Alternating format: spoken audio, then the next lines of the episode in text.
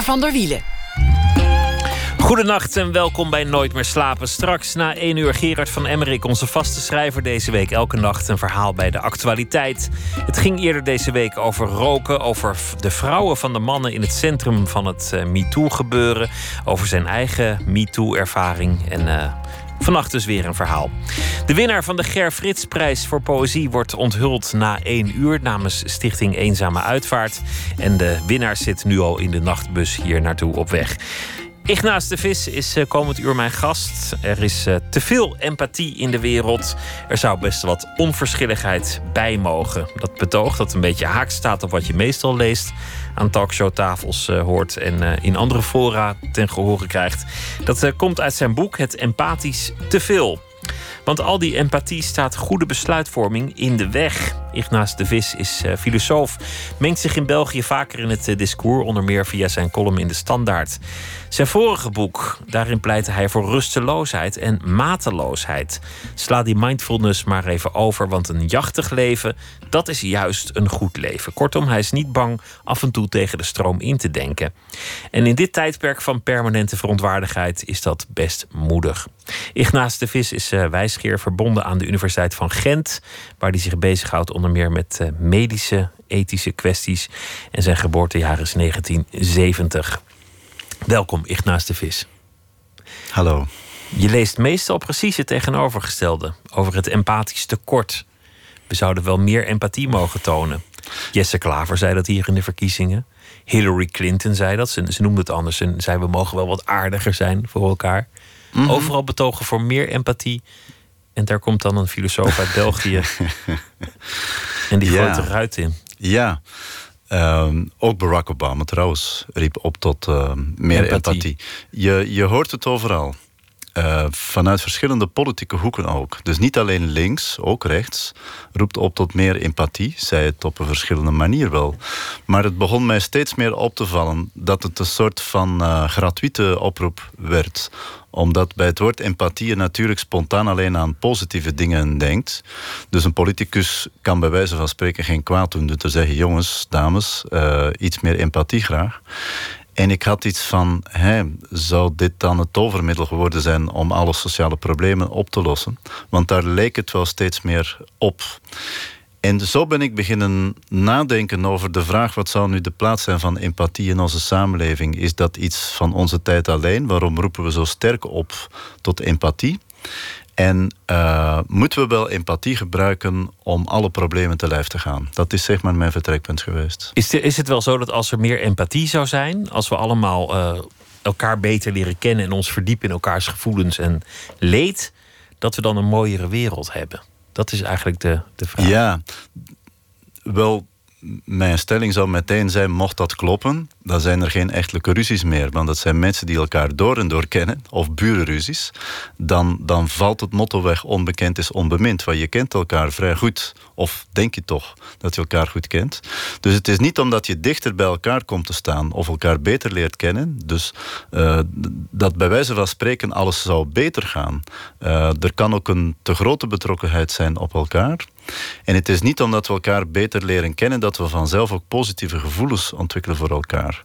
En dan zie je meteen ook empathie is niet altijd inzetbaar, werkt niet altijd en overal. Um, empathie uh, gaat soms aan de slag en soms weer niet. En dat is een beetje de vraag van welke mechanismen liggen er aan de grondslag. Hoe komt het dat we, en ik heb in mijn boek ook het voorbeeld uitgewerkt, hè, de pandas in Schiphol. Het was denk ik de vroege zomer of zo in Schiphol en heel Nederland bij uitbreiding stond uh, ja, een beetje op stelten omdat twee pandas het land binnenkwamen. En je zou je de vraag kunnen stellen: ja, waarom zijn we dan zo op die pandas betrokken? Je kunt zeggen: goed, er is een heel mediacircus, maar het gaat verder dan dat. Ik denk, mochten we twee knobbelswijnen opvoeren, dat het, het circus iets minder groot zal zijn. Dus empathie werkt bij bepaalde instanties, dieren, mensen, goede doelen. En andere dan weer niet. Dat betekent, het is een heel selectief mechanisme. We leiden als het ware een soort van, ja, ik noem het bewustzijnsvernauwing. Je bent gefocust op één ding, waar heel je aandacht naar uitgaat. Je denkt, god, wat een leed of wat een mooi kind of wat dan ook. En de rest van de wereld ontgaat je. En dat is een heel mooie eigenschap als je zegt, ik zorg voor mijn kinderen of ik ben betrokken op dat goede doel. Maar de kwestie is natuurlijk, als we spreken over een, een maatschappij, ja, dan zijn er duizend en één goede doelen. En dan zijn er miljoenen mensen, naast mijn focus op een aantal directe mensen uit mijn omgeving, die misschien ook wel de nodige aandacht en zorg verdienen. Nu kan ik natuurlijk onmogelijk als individu aan die zorg geven aan al die mensen. Maar dan denk ik wel, dan moeten we een beleid hebben, een politiek beleid, dat die zorg wel verdeelt over de hele maatschappij. En dan is de hele kwestie, moeten we dat dan doen via empathie of net andere mechanismen?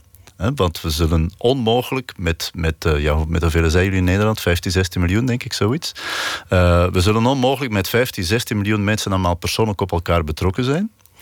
En toch slagen we erin om in één en dezelfde samenleving te functioneren. En dan denk ik dat dit lukt, is niet alleen uh, dankzij empathie, maar ook dankzij een vorm van ja, afstandelijkheid, zelfs onverschilligheid, namelijk de niet-directe betrokkenheid op elkaar, een soort van functionele verhouding die we hebben.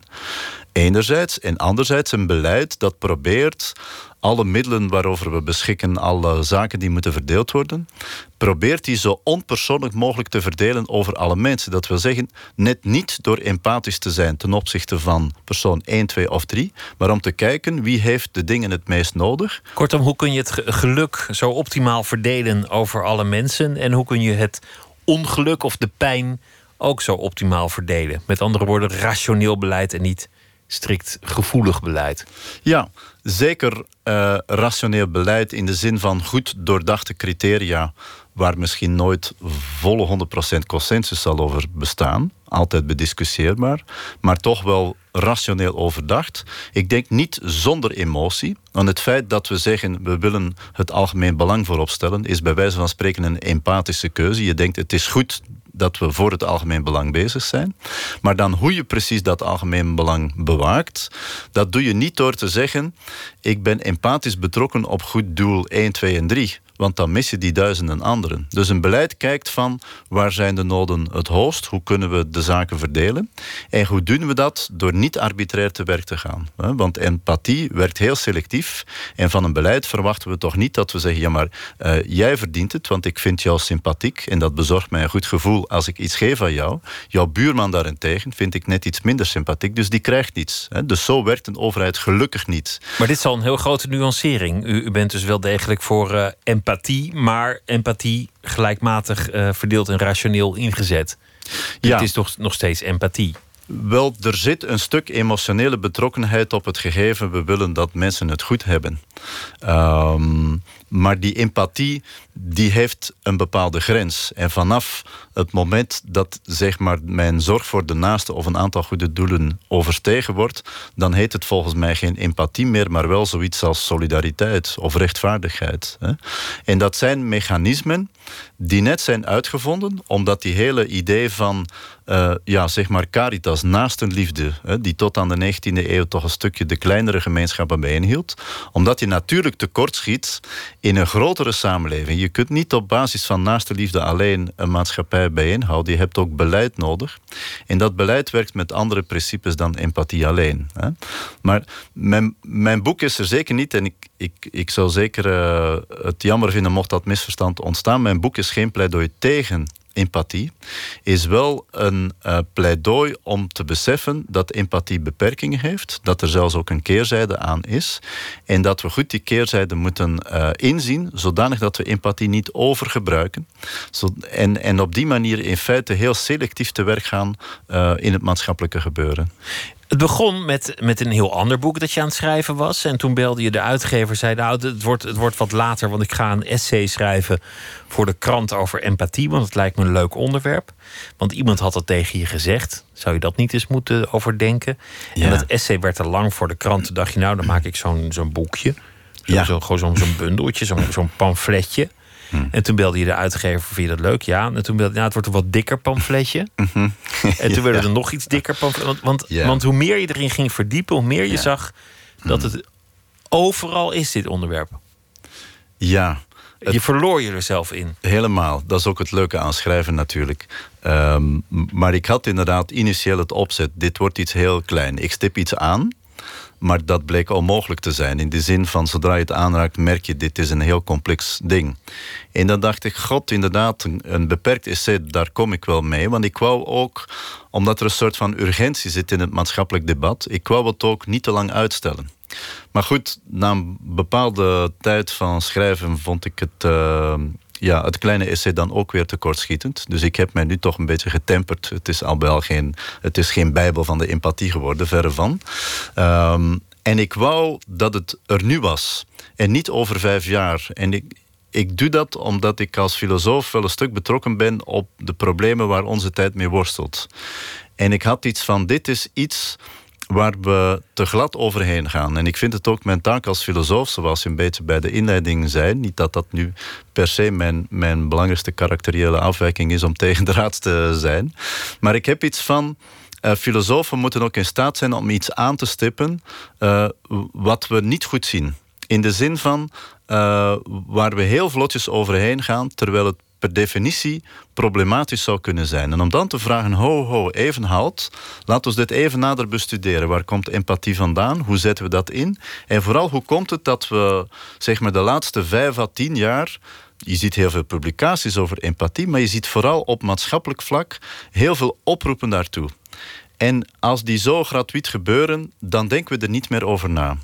En dat is dan wel mijn afwijking als filosoof. Zo hard mogelijk nadenken over zoveel mogelijk dingen. En empathie vond ik nu bij uitstek iets van... dit is een thema van onze tijd...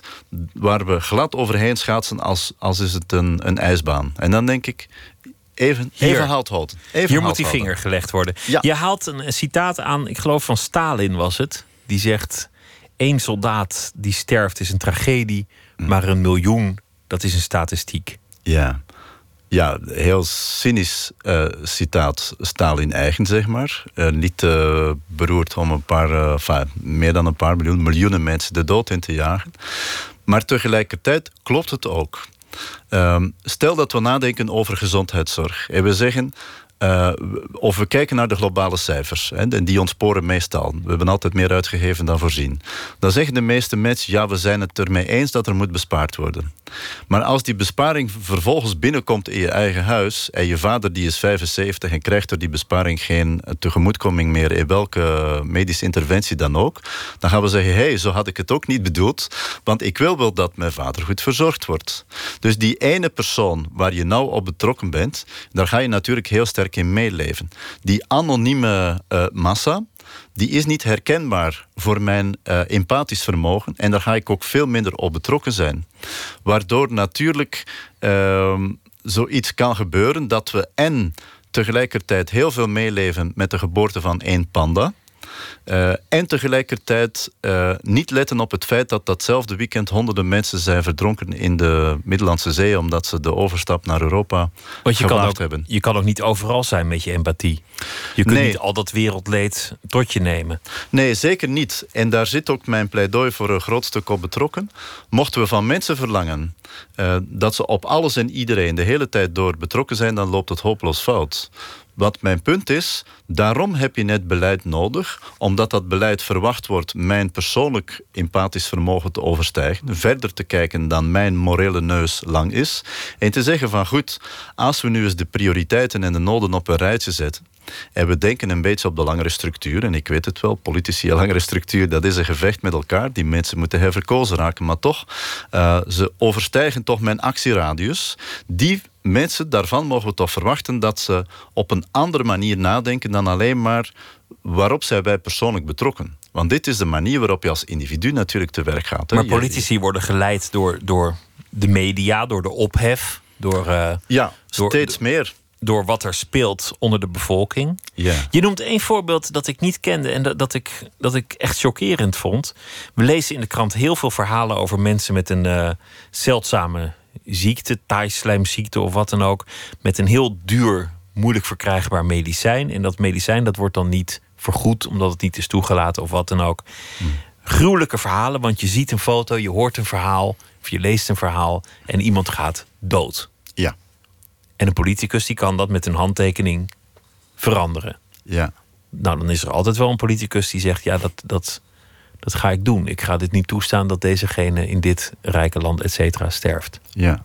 uiteraard, geen enkele politicus wil een leven op zijn of haar geweten hebben. Nu, als je dan opnieuw die ene casus probeert te overstijgen. en je stelt je de vraag: als we het voor die ene persoon doen. Uh, moeten we het dan niet voor alle anderen doen die zich ongeveer in dezelfde situatie bevinden. En dan moet je weer de collectiviteit overschouwen en zeggen, ja, misschien leven er wel uh, duizenden mensen met de zeldzame ziekte, waar alleen een heel duur medicijn tegen bestaat dat misschien niet vergoed is op dit eigenste moment. Uh, en waarvan je dan de vraag moet stellen, als we rechtvaardigheid tenminste een beetje hoog in het vaandel blijven houden, hoe zorgen we ervoor dat we niet willekeurig te werk gaan? Want als we het bij de ene doen, toevallig omdat die in beeld is gekomen, en ik heb in mijn boek inderdaad zo'n voorbeeld uitgewerkt, een jongetje met een zeldzame ziekte, dat door de, zo bleek bij nader inzien, door de farmaproducent uh, doelbewust in beeld was gebracht, omdat hij op die manier de hele publieke opinie uh, achter zich wou krijgen. Om... Zonder dat die ouders dat zelf wisten. Ja. Die waren benaderd door een patiëntenvereniging waarvan ze niet wisten dat de farmaceut daarachter zat. Ja. En die farmaceut dacht: dit is gewoon een manier voor ons om ons medicijn voor een veel te hoge prijs op de markt te krijgen. Ja, dat was het perfide achter het hele gebeuren. Dus die ouders dachten, wij krijgen steun van een soort van zelfhulpgroep voor patiënten vergelijkbaar met dat van ons kind.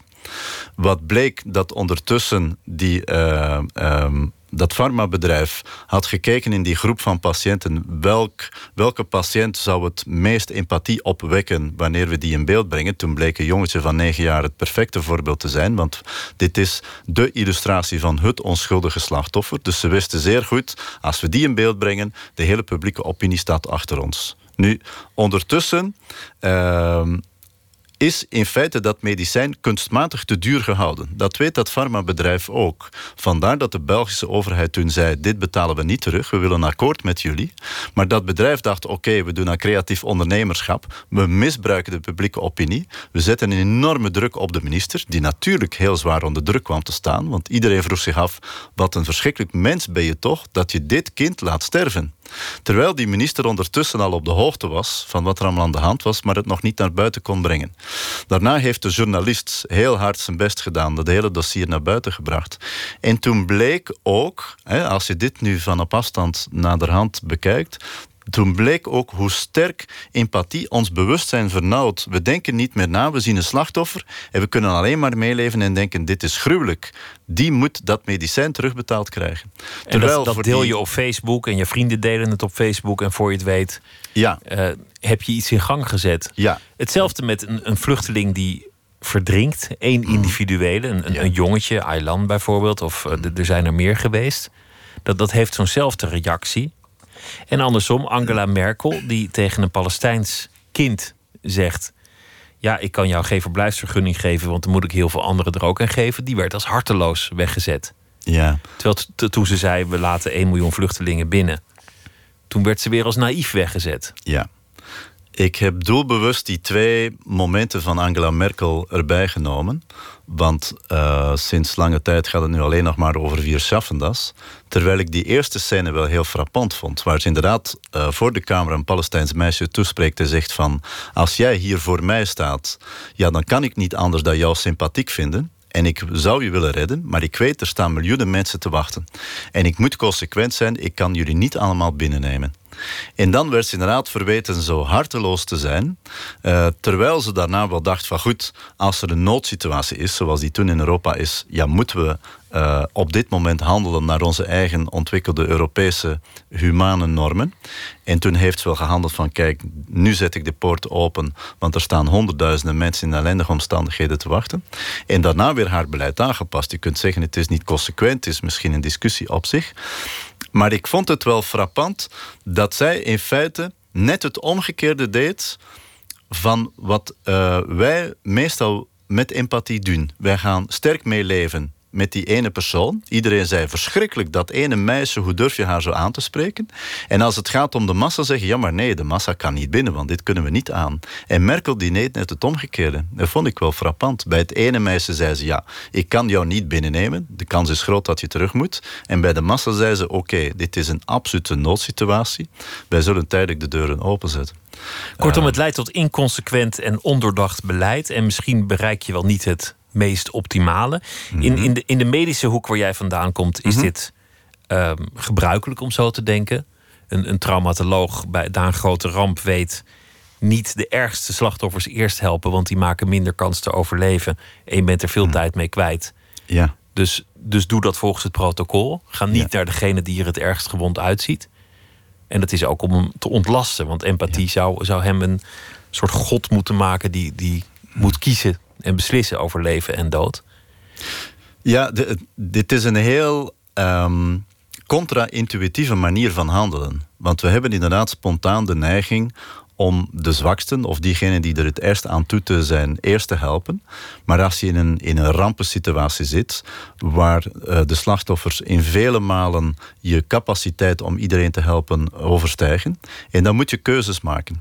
En ik ben zelf betrokken geweest bij een onderzoeksproject dat zich heeft afgevraagd, kunnen we inderdaad criteria ontwikkelen uh, waarbij we proberen ons afvragen vooraf, voor de rampensituatie zich voordoet, wie zouden we nu uh, het best helpen. Dus hoe kunnen we onze middelen zo efficiënt mogelijk inzetten dat we zoveel mogelijk mensen helpen. En dan ga je inderdaad niet degene die het meest zorg nodig heeft eerst nemen, want daar stop je onwaarschijnlijk veel tijd in. De kans dat hij overlijdt is toch nog groot. En misschien zijn ondertussen tien half zwaar gewonden overleden die je niet hebt geholpen. En dat is een belangrijk gegeven als je zegt van hoe hard dat dan ook klinkt, we moeten uh, de totaliteit overschouwen. En daar ga je vaak uh, en dat is onnoemelijk uh, hard natuurlijk op dat moment, maar dan ga je vaak één persoon niet helpen om er tien anderen wel te helpen.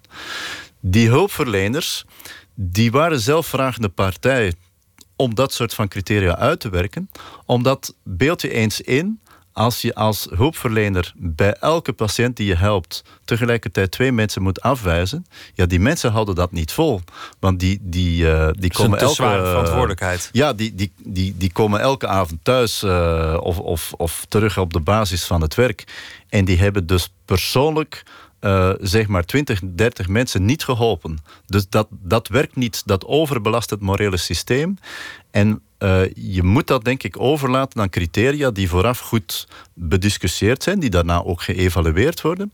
Maar mocht je dat allemaal overlaten aan het individu, ja, dan ga je kapot. En dat is nogmaals aangeven van kijk, die empathie kan zich ook tegen ons keren. Je kunt zo overmatig betrokken zijn op alles en iedereen, dat je er zelf aan onderdoor gaat, dat je een soort van, ja, noem het empathische burn-out zou krijgen, omdat je denkt, ik wil jou ook helpen en jou ook en jou ook en jou ook, maar ik heb maar zuurstof voor vier patiënten. En wie uh, krijgt ze?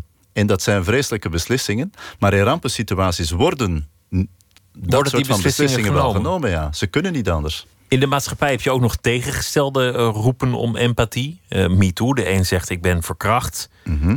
Vraag om empathie. De ander zegt ik word ten onrechte beschuldigd van verkrachting. Een, een roep wederom om empathie. Je kunt niet voor allebei kiezen. De volgende stap is dat de advocaat naar voren komt en zegt ik heb een rotbaan. Ook weer een vraag om, om, om empathie. Dus empathie maakt nog geen keuzes. Dat is een aspect. Dan ga je nog een stap verder. Je zegt, empathie kun je eigenlijk ook iemand niet aandoen. Door iemand tot slachtoffer te maken, hulpbehoevend te maken, kleineer je hem eigenlijk. Ja. Door iemand jouw hulp te geven, breng je hem eigenlijk in een afhankelijke positie. Ja, dat is denk ik een van de sterkste nadelen um, waarmee empathie te kampen heeft. Dat is en dat moeten we denk ik goed onderkennen. Als je iets geeft aan iemand. En veel mensen zullen last hebben met die stelling misschien. Maar dat doe je dat ook voor jezelf. Uh, kijk naar, naar um, ja, zoiets als Serious Request en zo. Of de warmste week aan het einde van het jaar. Uh, mensen komen en ik... ik uh, moet ik zeggen, ik kijk niet neer op die inspanningen. Maar hoe komt het dat zo'n dingen werken? Omdat het geven van iets aan iemand ook mijn goed gevoel uh, stimuleert. Nu, wat is het nadeel dan? Dat is dat dat goed gevoel zeer goed werkt doordat de ander aan wie ik geef echt als een onschuldig slachtoffer wordt gepositioneerd. Dan denk ik, kijk eens, ik heb er alles voor gedaan, want dankzij mij is die persoon gered. Wat ik dan onwillekeurig terugverwacht, is inderdaad een soort van dankbaarheid. Nu, die dankbaarheid betekent dat je die persoon aan wie je geeft eigenlijk reduceert tot puur slachtoffer. Wat natuurlijk niet het geval is. Als iemand honger heeft en hij hangt volledig van jouw gift af, moet die persoon dan de hele uh, tijd doorknikken naar jou uit pure dankbaarheid als een knipmes naar beneden gaan. Dat werkt zo niet in de zin van uh, mensen zijn meer dan slachtoffer alleen. En het interessante is als een slachtoffer zich dan niet gedraagt naar zijn slachtoffer zijn, dan slaat die empathie vaak ook om in verontwaardiging. Want dan zeggen mensen van kijk eens, ik heb gegeven en is nog niet eens dankbaar ook. Dat zijn, dat zijn de verhalen die je zo vaak leest over mensen die met de Mercedes naar de voedselbank zouden zijn gegaan. Ja. Ja, of, de klassiekers ik zag, die ik zag iemand op nieuwe gimpen bij de voedselbank, schandaal. Ja, hè, hebben ze nog geen honger genoeg en zo? Uh, gaat het nog niet ver genoeg? Uh, wat een ondankbare mensen, ze moesten en zo verder. En dan zie je de goorste dingen, of lees je ze. En social media werken bij uitstek op zo'n manier. Uh, enerzijds, wat je meegaf, hè, enorm meeleven met slachtoffers, dat gaat loeiend hard, iedereen verspreidt dat. En tegelijkertijd, als iemand iets fout heeft gedaan, dan gaat het even snel, maar dan is het middel niet empathie, maar verontwaardiging Nu, het interessante is, zowel empathie als verontwaardiging werken in feite op basis van datzelfde goed gevoel dat ik bij mezelf heb. Want als ik iets geef, denk ik, ach, wat ben ik toch een goed mens. En als ik mij verontwaardig, denk ik, wat is dat daar, ver af van mij, zo'n slecht mens. Waardoor ik dus tegen mezelf kan zeggen, ik ben veel beter. En dus door mij te verontwaardigen, denk ik, ik kan mij veel meer uh, of moreel superieur positioneren ten opzichte van degene die iets fout heeft gedaan. En daar zit een soort van perverse logica in omdat verontwaardiging in die zin ook een zeer gemakzuchtige emotie is. Alle problemen liggen bij anderen. En dan denk je, god, dit zou ik nooit doen. En empathie en, en verontwaardiging liggen dicht bij elkaar. Dat, dat zijn, zijn elkaars keerzijdes. Ja, dat probeer ik inderdaad in mijn boek hard te maken. Dat die twee, ook al lijken ze uh, in eerste instantie ver van elkaar af te liggen, maar dat ze in feite de twee keerzijden van dezelfde medaille zijn en ook in elkaar kunnen overslaan. Als mijn empathie uh, niet beantwoord wordt met dat gevoel van dankbaarheid, of ik bots op een bepaalde grens, of er wordt niet teruggegeven wat ik verwacht, dan keert het zich heel snel om en dan uh, juist omdat we in een heel hoog emotioneel geladen scène zitten, dan slaat het ook om in heel andere emoties die even hard kunnen zijn als empathie zacht kan zijn. Je ziet het heel veel in de politiek dat, dat ze een, een groep of, of, een, een, aantal mensen tot slachtoffer maken. Hm. En dat doen ze eigenlijk ook om zichzelf de redder te maken. Ja. Je maakt iemand die zich helemaal niet zielig voelt, zielig. De ZZP'er is een, is een mooi voorbeeld, denk ik. Je zegt, oh, die hebben, het, die hebben het zo slecht. Mm. Maar hier is uh, Supergrover en die komt ze redden. Juist. Het is, het is, het is feitelijk een, een vorm van onbetamelijk gedrag. Ja, in zekere zin wel. Hè. Je, je, je kunt geen scène bedenken waar je zelf meer applaus geeft dan op zo'n manier uh, slachtoffers te gaan creëren die in volle dankbaarheid ten opzichte van jou horen te knielen bijna. En ik denk dat we ons daar zeer goed moeten bewust van zijn, hoe vernederend het ook kan zijn om in die slachtofferpositie te staan. Uh, want het is niet omdat je dingen tekort komt, dat je per definitie een soort van sukkelaar bent die tot niets in staat is. Maar soms ja, heb je inderdaad nood aan steun. Maar mocht die steun dan volledig afhankelijk worden gemaakt van mensen die zich eerst moeten goed voelen bij het feit dat ze mij sympathiek vinden en pas dan mij iets geven, dan denk ik inderdaad, vandaar de subtitel van mijn boek, werkbare onverschilligheid, dan vind ik het zeer goed dat er een overheid is dat aan die mensen steun kan verlenen, zonder dat zij of ik of iemand anders zich daar persoonlijk goed moeten bij voelen omdat dan ook die mensen niet in die vernederende positie worden geplaatst om puur slachtoffer te zijn. Dan denk ik, we hebben ons vooraf de vraag gesteld, wie krijgt wat op basis van welke criteria. Maar dan moeten wij niet het hele rondje doen langs heen alle Nederlanders. Vinden jullie het goed dat deze meneer voldoende sympathiek wordt bevonden om een uitkering te krijgen? Want dat is hoe naast de liefde werkt natuurlijk. Dan geef je aan de een en niet aan de ander. En het heeft te maken met mijn persoonlijke voorkeur. Wat op zich niet verkeerd is, maar denk ik geen basis om beleid te voeren. Menselijkheid is nog erger. schrijf je. Als, als mensen zeggen, ja, de, de, de, de menselijkheid... en dan heb je namelijk ook onmenselijkheid. Mhm. En dat is wat je bijvoorbeeld ziet met eh, oorlogen, met conflicten. Dan Ja. wordt de ander beticht van onmenselijk gedrag. IS, Ja. dat zijn toch geen mensen? Ja. En dat worden dan ook beesten, want, want dan heeft iedereen het vervolgens over uitroeien, vernietigen, kapot maken. Want, want het zijn toch Ja. geen mensen. Ja, dat is een enorme valkuil. En je, je leest en hoort die termen al heel, heel vaak bij zeg maar zware misdaden, waar we opnieuw enorm verontwaardigd over zijn. En ik kan die verontwaardiging begrijpen, uiteraard. Maar dan, als we die mensen dan onmensen of monsters gaan noemen, want zo is het dan vaak, dan plaatsen we ze letterlijk buiten de orde van de humaniteit. En ik denk het specifieke aan een moderne samenleving en eigenlijk een moderne ethiek is dat zelfs al plegen mensen eh, de grootste misdaden, dan nog moeten we ze als mensen beschouwen. Nu, als je zegt van we veronderstellen dat iedereen in dezelfde orde van de menselijkheid binnentreedt, dan heb je natuurlijk de reflex om zodra mensen niet aan je eigen veronderstelde criteria te beantwoorden, om die mensen helemaal uit die orde te plaatsen. En daar zie je inderdaad hoe opnieuw zachte humaniteit kan omslaan in iets heel vredaardigs. Denk aan de gevangenis die trouwens nog altijd bestaat, Guantanamo Bay opgericht door eh, president Bush na 9-11. eh, waar ook toenmalige minister van eh, Defensie Donald Rumsfeld van zei... die Taliban-strijders, dat zijn illegale strijders. Dus ze hebben geen statuut, want het zijn monsters. Ze hebben verschrikkelijke dingen gedaan. En we zullen ze dus ook als onmensen behandelen. Nu, als je dan daarna kijkt dat honderden mensen onterecht zijn opgepakt, daar weken, maandenlang zijn gefolterd zonder enige vorm van rechtsbescherming, dan denk ik dat we ons eh, goed moeten bezinnen over de vraag wat begrijpen we onder humaniteit. En twee, denk ik ook dat we ons ehm, goed en diep moeten bezinnen over vanuit welk mensbeeld vertrekken we. En ik heb in mijn boek aangegeven, we moeten niet denken dat we moreel zuiver zijn. Ik omschrijf dat als morele ambivalentie. Dat wil zeggen, soms doen we goede dingen en soms slechte dingen. Ehm, zijn we voor verbetering vatbaar? Natuurlijk. Zijn we allemaal engelen? Uiteraard niet. Maar ik denk dat je maar van duivels begint te spreken nadat je eerst hebt gedacht dat we allemaal engelen waren. En dan zijn er een paar die uit de orde ontvallen. Die denken, hè? Die durven dat te doen of die, die zijn tot dat soort van daden in staat. Terwijl ik denk, natuurlijk, het zijn mensen. Mensen Maar overtreden de wet. eh, De duivels en de engelen die liggen dicht bij elkaar. Het is, het is vaak zo dat de mensen met een hoog gevoel voor empathie, voor, Ja. voor hun bevolkingsgroep of wat dan ook, uiteindelijk de oorlogsmisdadigers worden. ja, De, de, de mensen als Karadzic en Mladic, juist. die werden geprezen om, omdat ze juist zo van hun volk hielden. Ja, ook hè, de psychiater, werd ook geprezen om zijn persoonlijke empathisch inlevingsvermogen. Trouwens, wat hij in de oorlog, denk ik, eh, ja, ten overvloede heeft gebruikt. Door heel sterk eh, in te spelen, inderdaad, op die mechanismen waarop eh, empathie is gebaseerd, om die dan vervolgens te gaan gebruiken en zeg maar misbruiken, om op een hele emotionele manier een heel volk aan zich te binden en dat volk ook te gaan opruien.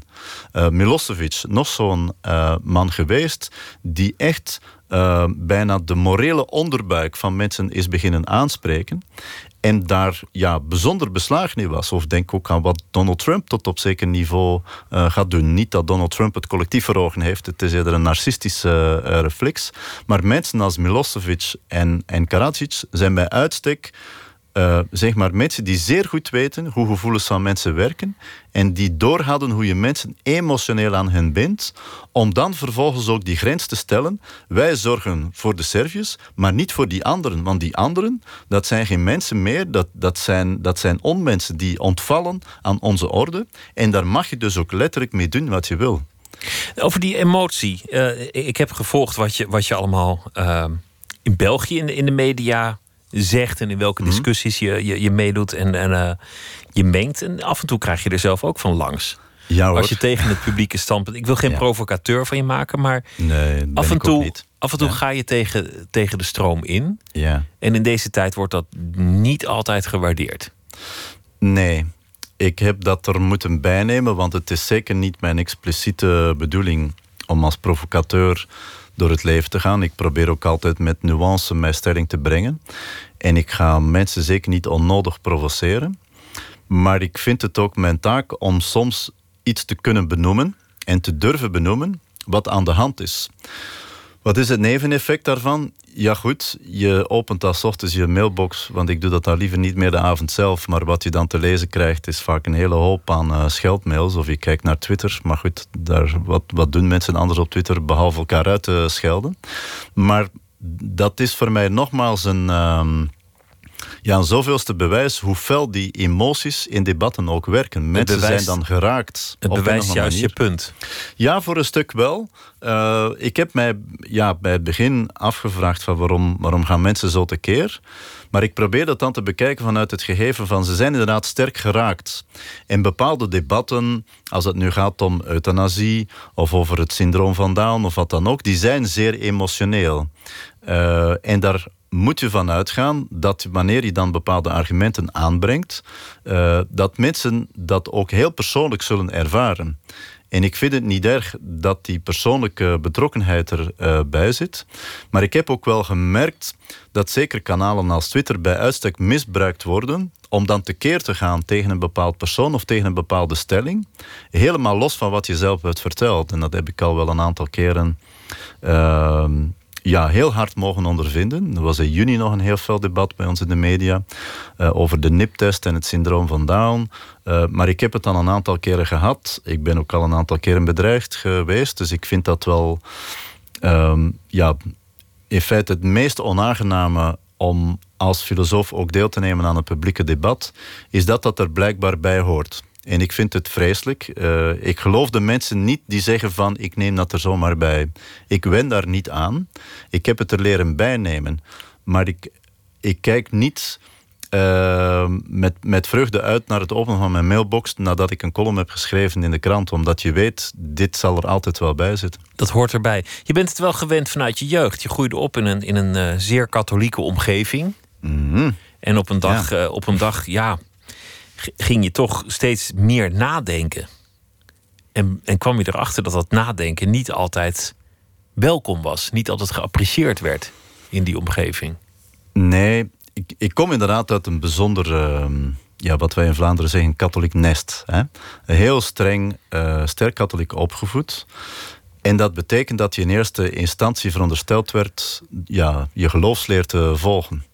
Nu, ik had als jonge kerel in feite meteen het, het uh, door dat het iets was waar ik mij helemaal niet op betrokken wist. Ik heb nooit een soort van religieuze ervaring gehad.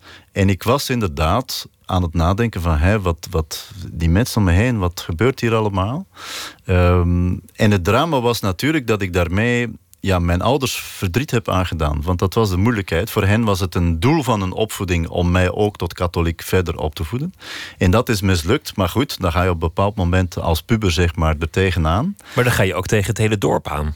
Uh, ja, het, is, het gaat veel verder dan alleen je familie. Ik werd ook onder druk gezet door echt de ruimere omgeving. Die dan aankwamen draven met een soort van schuldinductie van je beseft toch wat je ouders nu aandoet. Dat besefte ik inderdaad, dat maakte het er niet makkelijker uh, op. Maar het heeft mij wel geoefend in het leren ja, opkomen voor mezelf. In de zin van het leren formuleren van een argument... wat misschien wel anderen ook kan overtuigen. En je zou kunnen zeggen dat daar mijn eerste vorming als filosoof uh, Een kansloze strijd. Als je, als je opgroeit ja. in een volledig katholieke omgeving... in een volledig katholiek dorp. En ik, ik, ken, mm. ik ken Vlaanderen. Ik weet, weet hoe centraal de kerk in, in elk stadje staat. Ja, of dat, heeft gestaan. Of heeft ja. gestaan in ieder geval. Ja, zeker. Dat, ja. dat ga je niet winnen met argumenten. Nee, uh, ook dat heb ik eigenlijk vrij snel doorgehad je bestrijdt een geloofsleer niet met rationele argumenten. Het zijn twee zaken. Ofwel ga je rationeel te werk, ofwel geloof je. En je zult de gelovigen niet overtuigen met, met een bewijs over X, Y of Z. Uh, wat ik heb geleerd is naderhand te beseffen van... kijk, deze strijd moet ik niet meer aangaan. En dat heeft mij ook toegestaan om daarna wel die omgeving volop te kunnen respecteren maar ook mijn eigen weg te gaan. En mijn ouders hebben wel gemerkt dat toen ik op een bepaald moment inderdaad die eigen weg was ingegaan en ik daar niet per definitie ongelukkiger van werd, dan was dat voor hen naderhand ook wel voldoende om te denken: oké, zo kan het ook. Dus we hebben wel geleerd om elkaar daarin te respecteren, ook al was dat helemaal geen evidentie. Want dat is ook een waarheid over de Vlaamse steden. Er is niet alleen altijd een kerk, maar ook altijd een café. Dus met andere woorden, je kunt elkaar blijven ontmoeten. Ja hoor. Als je, als je niet meer gelooft. Tuurlijk. Je, je, je, wilde al filosofie studeren, dat was je fascinatie. Ja. Maar je hebt toch gekozen om eerst maatschappelijk werk te doen. Ja. Een, studie, een studie waar je nooit iets mee hebt gedaan. Nee, ik had een. Ehm, ja, het is een heel lang verhaal, maar ik probeer het een beetje samen te vatten. Maar ik had een, een vrij ja, desastreuze schoolcarrière erop zitten in de middelbare school. Waar ik helemaal niet in paste. Omdat ik toen, zonder dat ik het uh, besefte. Ehm, ja, volgens de, de leerkrachten dan toch de verkeerde vragen stelde. Zoals, uh, ik stelde in de les wiskunde, waar komt het getal pi vandaan? En wat ik te horen kreeg van uh, de vis, hou je mond en studeer het. En dat frustreerde mij enorm. Wat bij mij een houding opriep van hier heb ik niets mee. Dus dat liep fout, waardoor op een bepaald moment ook een, een groot aantal mensen tegen mij zei van letterlijk, jij bent te dom om in het algemeen secundair onderwijs te blijven uh, functioneren. Je moet uh, met je handen gaan werken of zo. Dus ik, ik heb niet dus, dus die, die, die, die dwarsheid, ja? die, die leidde uiteindelijk tot een, tot een houding waarin je niet gemotiveerd was. En, en dat ja. gebrek aan motivatie maakte dat mensen zeiden: hij is dom, onze Ignaas, die kan het niet. Ja. Uh, dus jou, jouw dat... grootste gave werd je ontnomen. Ja, het waren twee dingen. Ik werd ook, enfin, ik ben zwaar gepest geweest als puber. Daar gaat je zelfvertrouwen ook niet van de hoogte in. Uh, maar vooral het idee van. Dus, je, ook, dus je hebt ook ervaring met afwijzing al? Jawel, dus die combinatie van die twee is voor iemand op de leeftijd van 14, 15 jaar echt dodelijk. En ik, ik moet zeggen, dat is. Maar op de, op de leeftijd van 45 is het, is, het, is het een les die jou, die jou nu heeft gemaakt tot wie je nu bent? Ja, het heeft mij veel sterker gemaakt. En het heeft mij wel heel langzaam terug doen beseffen van... Hé, kijk eens, ik kan toch iets. Maar dat besef was op mijn 17e, 18e wel al een stukje doorgedrongen... maar nog niet volledig. En dan zei die hele omgeving, ja, misschien... Uh, want dat was mij ook letterlijk afgeraden van... universiteit, daar ben je hopeloos te dwaas voor. Uh, dus ik heb toen eerst dat andere diploma behaald. Goed wetende, ik zal nooit die job uitoefenen. En ik had ondertussen al wel heel wat filosofieboeken gelezen... En ik wist, dit is het. En toen ik aan de universiteit begon, ja, dan, dan schoten mijn punten gewoon de hoogte in. En dan wist ik ook van, uh, hè, kijk eens, zo dwaas uh, ben ik blijkbaar dan ook weer niet. Dus er is nog iets mogelijk. En daar ging zo fascinatie van uit. Een beetje toch het gevoel van thuis te komen. Omdat ik vragen had gesteld als puber voor mezelf. Uh, waarvan ik niet eens wist dat daar een hele denktraditie aan vooraf ging. En op het ogenblik dat ik boeken begon te lezen, op mijn 17e, 18e, daarvoor heb ik niets gelezen, of toch zo weinig mogelijk. En plots ben ik een bibliotheek binnengestapt en dacht, ik, ik ontleen iets en ik zie wel waar ik uitkom. En dan wist ik heel snel van, van daar gaat het om. Ik ben daarmee bezig. Alleen wist ik niet dat daar boeken over bestonden. Ik was volstrekt onwetend op dat vlak. En dan is het heel snel gegaan en dan, dan was ik meteen overtuigd, daar ga ik mee verder. Je werd uh, filosoof. Eerst schreef je vooral voor collega's, echt, mm -hmm. echt uh, voor, voor de vakgenoten. Ja. Je, je, je hebt een mooie carrière in de, in de medische uh, hoek, waar natuurlijk -hmm. heel veel ethiek en, en andere filosofische vraagstukken spelen. En op een zeker ogenblik besloot je om, om je te richten tot die menigte. Om, om populariserend te schrijven en echt die discussie aan te gaan over dingen in, in onze samenleving. Dat is inderdaad een bewuste keuze geweest. Nu, ik schrijf uiteraard ook nog altijd voor mijn vakgenoten. Die betalen uh, immers? Uh, juist, het is deel van mijn job dat ik ook met heel veel plezier opneem. Maar ik had ook een groeiende ergernis met het feit dat wij ons dan een beetje dreigen op te sluiten in het, en, en artikels schrijven die gemiddeld door vier mensen worden gelezen. Want zo werkt de fameuze Web of Science, waar die artikelen dan opkomen. Uh, en ik had iets van, ik vind het ook mijn taak als filosoof om mee het publieke debat te voeden ik vind het als het ware mijn teruggave aan de maatschappij. Universiteit is een heel dure zaak. Als wij onze kennis voor onszelf houden, dan denk ik, wat, heb, wat heeft de rest van de maatschappij eraan? En ik ben zo ja, langzaam maar zeker ook opiniestukken beginnen schrijven. Dat werd opgepikt. Dan word je gevraagd om uh, ja, debatten mee te volgen, uh, te gaan spreken op studiedagen. Op een bepaald moment werd ik gevraagd voor de radio, dan praatprogramma's en televisie. En dat had het heel uh, hard natuurlijk, want je wordt gevraagd omdat je gevraagd bent. Hè. en ik vond het eigenlijk een heel, en ik, en ik, ik sta er nog altijd 100% achter. Ik vind het een heel belangrijke taak. Want er is een enorme interesse bij heel veel mensen in het uitklaren van problemen waar we vandaag mee worstelen. En ik vind het uh, een zeer mooie uitdaging om dan in feite zoveel mogelijk mijn, mijn vakjargon achterwege te laten. En, en mensen absoluut ernstig te nemen. Want ik vind het zeer logisch dat mijn vakjargon niet aanslaat bij mensen die het niet hebben gelezen. Als ik maar, met... maar dat is ook wat je in een ziekenhuis leert. Je kunt niet met jargon aan iemands bed uh, bepaalde dilemma's uitleggen. Nee, nee je leert niet, daar uh... om, om, om te praten op een manier dat iemand het wel begrijpt. Ja, je leert, en dat raad ik echt elke wetenschapper aan. Je leert de inzet van jouw discipline duidelijk te maken op een zo transparant mogelijke manier. En dat is in feite de moeilijkste uitdaging. Want het is zeer makkelijk om moeilijk te doen. Dan kruip je gewoon in je jargon. Uh, doen we allemaal alsof we elkaar begrijpen en we doen verder. Maar als iemand vraagt, ja, waar gaat dit nu eigenlijk om? Filosofie. Dat is een ontzettend moeilijke vraag. Want dan moet je het zeer goed kunnen uitleggen om inderdaad te zeggen: dit is de inzet van de discussie. En dat vraagt heel veel. Maar tegelijkertijd geeft dat ook het meeste plezier, omdat je dan ziet dat mensen die doorgaans misschien geen filosofieboek lezen, toch een enorme interesse kunnen vertonen. En dan zie je als het ware de, de klik live tot stand komen met mensen die mee luid gaan nadenken. Dat vind ik fantastisch.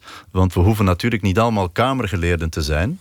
Maar ik vind het zeer mooi als mensen nadat ze een voordracht hebben gehoord of naar een debat hebben geluisterd, voor zichzelf een bepaald moment van reflectie hebben gehad van zo denk ik erover na. Of kijk eens, dit kun je met meer nuance bekijken. Dat ze als het ware van hun eigen ja, morele intuïtie loskomen en zien van ik kan er ook op een andere manier naar kijken. Zo, zo zou het ook kunnen. Je vorige boek werd zeer succesvol. Uh, rusteloosheid, pleidooi voor een mateloos leven. Ook daar ga je, ga je eigenlijk precies in tegen wat je meestal leest en meestal hoort. Namelijk, mensen moeten rustiger aandoen. Onze samenleving is te jachtig geworden. We hebben allemaal stress, burn-out. We moeten naar mindfulness. En jij zegt nee, die, die, dit is wat ons mens maakt. En je haalt daar enorm veel denkers door de tijd heen bij. Je gaat helemaal terug Ja. tot, de, tot de 16e eeuw. En nog zelfs verder, geloof ik. 14e eeuw, ja. De 14e eeuw. Ja. om, om, om aan te tonen dat dit leven is. Juist die rusteloosheid. Ja, wat ik miste in dat debat toen het steeds meer ging om alleen maar ver- verlangzaming, alleen maar uitrusten.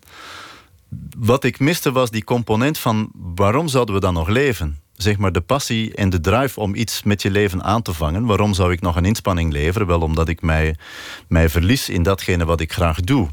En ik denk als we die energie en die passie kwijtspelen, dan raken we er ook niet.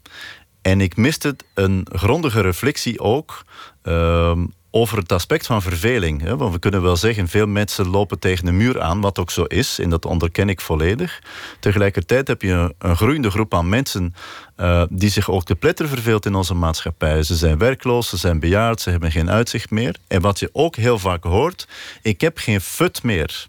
En ik, ik kwam heel veel mensen tegen die zeiden van, god, eh, ik heb er geen zin meer in. En als je dan doorvraagt van, ja, hoe komt dat dan? En dan hoorde je vaak verhalen van, eigenlijk had ik helemaal die studie niet willen doen. Ik had dat andere willen doen. Ik wou fietsenmaker worden. En als ze het vertelde, dan zag ik die, die, eh, die, ehm, die passie in de ogen. En dan denk ik van, hey, kijk eens, ik praat met jou vijf minuten. Ik zie jou heropleven. Je moet helemaal niet verlangzamen. Je moet je passie volgen. En dat, dat zal misschien betekenen dat je misschien zelfs nog harder zal werken dan voorheen. Maar je zult er ook veel meer energie uithalen. Dus het discours is nu een burn-out komt omdat je te hard werkt. Ja, En jij zegt nee, het komt niet omdat je te hard werkt. Het komt omdat je de verkeerde dingen doet. Omdat je dingen doet die jou niet gelukkig of tevreden maken. ja ook. Burn-out is een heel complex eh, term die ik niet te snel in de mond wil nemen. Net omdat het zo op Omdat zoveel zoveel fenomenen zijn. wordt eh, gekleefd. Maar ik denk dat dat inderdaad een belangrijke factor is. Dat heel veel mensen op plaatsen en functies zitten waar ze eigenlijk niet thuis horen. En zich eh, bij wijze van spreken vervelen terwijl ze aan het werken zijn omdat ze niets meer vinden waar ze zich kunnen verliezen. En ik weet het wel, de ideale maatschappij zou erin bestaan om iedereen de ideale job te geven. Dat kan nu eenmaal niet. Maar ik denk, mochten we daar een klein beetje verschuiving kunnen inbrengen, dat we minstens allemaal iets hebben om ons in te verliezen, dan denk ik dat we ook veel meer energie terughalen. En dat zou misschien betekenen dat we dat discours een stuk kunnen verschuiven. Want nu zie je vaak mensen die in feite zeer drukke baan hebben. Dan plannen ze één of twee uur mindfulness in de week in. Want dat, dat staat nu eenmaal vandaag dat je dat ook doet.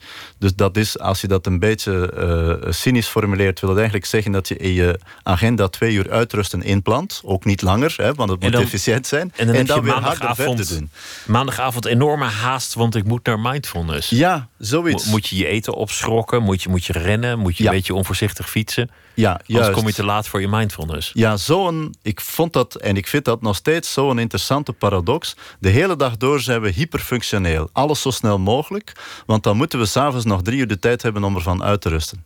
En als je dat leven vergelijkt met dat pakweg van onze grootouders, dan hadden die inderdaad de hele dag door een activiteit. Maar die voelden zich minder opgejaagd.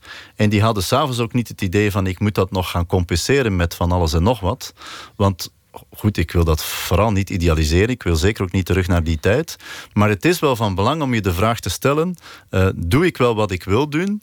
En waarom ben ik eerst zo uh, hyper-efficiënt om daarna er te moeten van bekomen? En dan vervolgens nog iets anders te doen om dat eerste te gaan compenseren. En dan ben je dus niet acht uur bezig per dag, maar twaalf uur. En natuurlijk ben je moe s'avonds, want je hebt van alles tegelijkertijd willen doen. Je moet en jezelf zijn, en efficiënt zijn, en voor je kinderen zorgen, en hun hobby's enzovoort. En ik denk dat we daar ons de vraag eens moeten over stellen. Zijn we daar niet in overdrive van het gaan, in het najagen van allerlei normen uh, die we misschien niet eens willen bereiken. Want heel veel mensen hebben hobby's, als je doorvraagt, die ze eigenlijk niet graag doen. Maar gewoon omdat het staat om zeven hobby's te hebben. En dan denk ik, schrap daar een beetje in. Wees minder bezig met jezelf en doe iets waar je in verliest. Misschien wordt het wel leuker. Verlies je lekker, wees mateloos. En, laat je niet aanpraten dat, dat er meer rust moet komen. En dat je ook nog aan uh, yoga en dat soort dingen moet doen. dat is een los eindje in, in, in ons gesprek. Want je ging maatschappelijk hmm. werk doen. Ja. en, en als je dat was gaan doen, dan was je ook uh, waarschijnlijk ongelukkig geworden. Want het, dat was niet, niet jouw gedroomde carrière, denk ik. Nee. nee. deed je dat toch nog om, om je familie tegemoet te komen? Ja, voor een stuk wel, ja. Uh, ja, filosofie studeren werd mij sterk afgeraden om meerdere redenen. Je bent er niets mee, het is nutteloos, je kunt er geen baan mee uh, krijgen. En in vele gevallen is het ook zo. Filosofie is ook economisch gesproken een vrij nutteloze aangelegenheid. Je bouwt er ook geen bruggen mee en zo.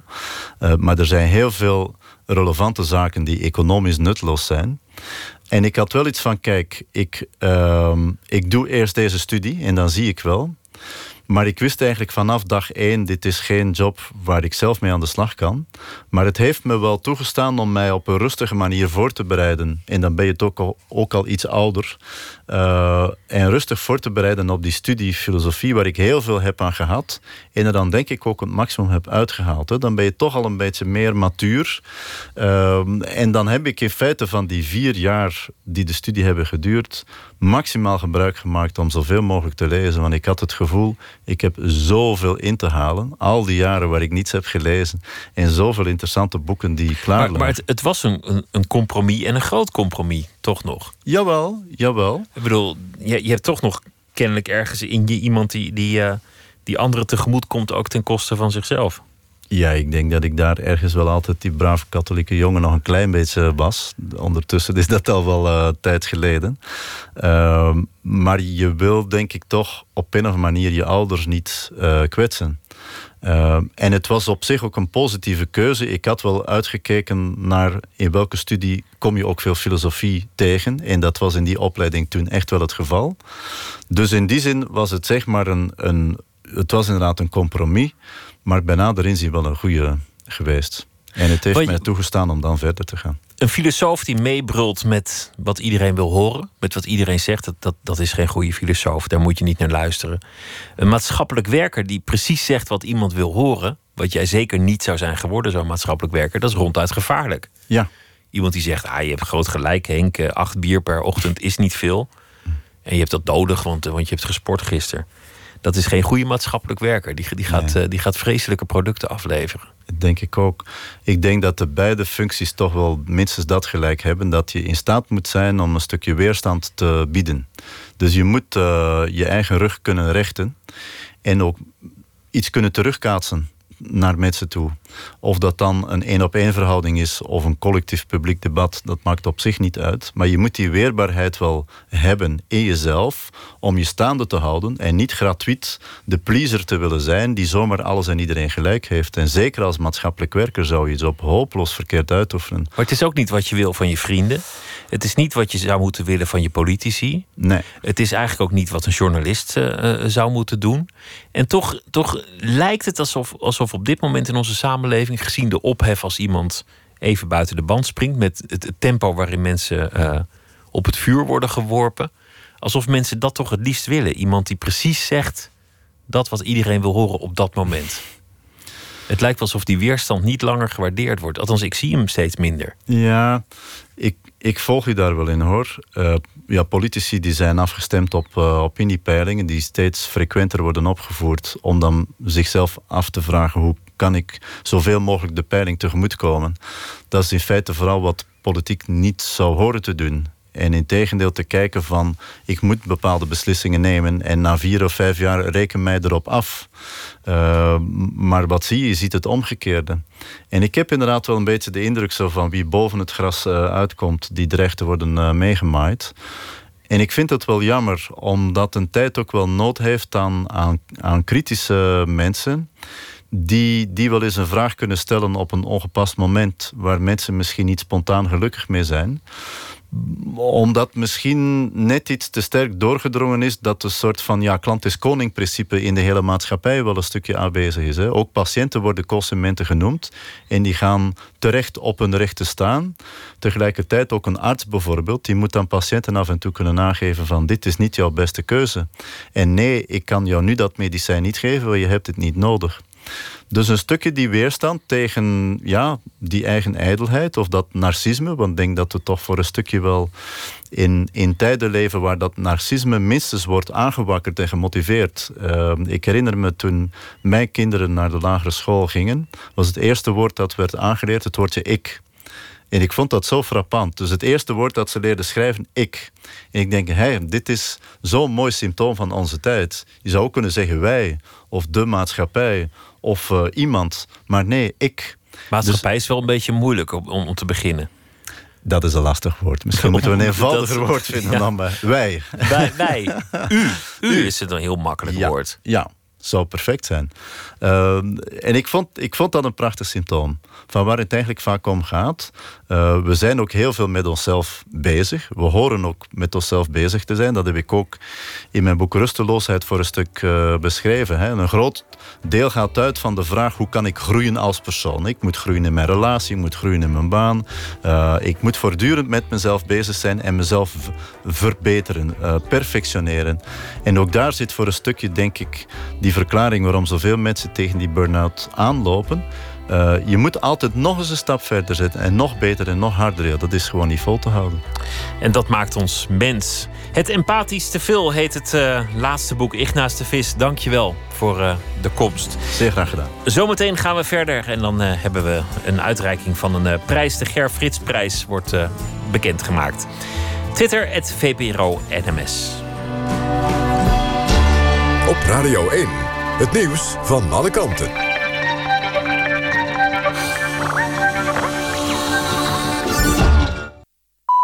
1 uur, Ewout de Jong met het NOS-journaal. Acteur Kevin Spacey heeft zich op de set van de tv-serie House of Cards... ook schuldig gemaakt aan seksuele intimidatie. Dat zeggen acht medewerkers van de serie tegen de Amerikaanse omroep CNN. Ze vertellen onder meer dat hoofdrolspeler Spacey het had voorzien op jonge mannen... en spreken van een giftige sfeer waarin seksuele intimidatie aan de orde van de dag was... Spacey werd een paar dagen geleden beschuldigd van het aanranden... van de destijds 14-jarige acteur Anthony Rapp in de jaren 80. De opnamen van House of Cards waren al stilgelegd nadat dat bekend was geworden. Spacey zei dat hij het zich niet meer kon herinneren... maar heeft wel excuses gemaakt. De Amerikaanse regering biedt Puerto Rico toch extra hulp bij de wederopbouw na de orkaan Maria. President Trump belooft om 90% van de kosten te betalen. Dat is veel meer dan de gebruikelijke bijdrage van 75% bij dit soort rampen. Staten worden geacht een kwart van de kosten zelf te betalen. Nadat Puerto Rico in september was getroffen door de orkaan... zei Trump nog dat hij weinig zin had om geld te geven... omdat Puerto Rico, een autonoom gebied binnen de VS, enorme schulden heeft. Met het geld uit Washington moet onder meer de verwoeste infrastructuur worden hersteld. De levering van jodiumpillen is vertraagd. Bij het bedrijf dat de pakketjes met de tabletten verspreidt... is iets misgegaan, waardoor ze vooral in Zuid-Holland wat later komen. De jodiumpillen bieden de schildklierbescherming tegen radioactief jodium... dat kan vrijkomen bij een kernramp. Ze worden uitgedeeld in de omgeving van kerncentrales. In de Europa League heeft Vitesse thuis in de Gelredome met 0-2 verloren van de Belgische club Zulte Waregem. De Arnhemmers zijn daardoor vrijwel kansloos om ook na de winterstop nog mee te doen in de Europa League. De ploeg van trainer Henk Vrezer staat nu op de laatste plaats in de pool. Het weer, frisse nacht met minima rond 3 graden. Landinwaarts steeds meer opklaringen, maar plaatselijk ook mist. In het zuiden en westen wat minder koud. In de ochtend lokaal grijs en bewolkt. Later wat meer zon bij een graad of 12. Dit was het NOS Journaal. NPO Radio 1. VPRO. Meer slapen.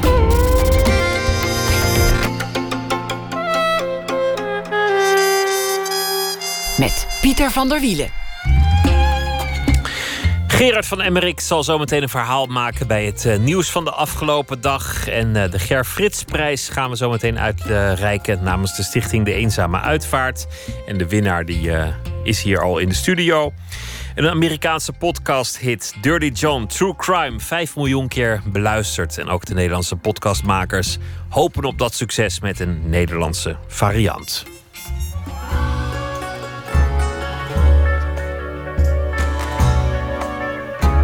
Elk jaar wordt door Stichting De Eenzame Uitvaart rond aller zielen een dichter bekroond met een prijs. De Ger Fritsprijs. En uh, dat gaat voor het mooiste gedicht. Dat is uh, opgedragen aan een uh, overledene bij een eenzame uitvaart.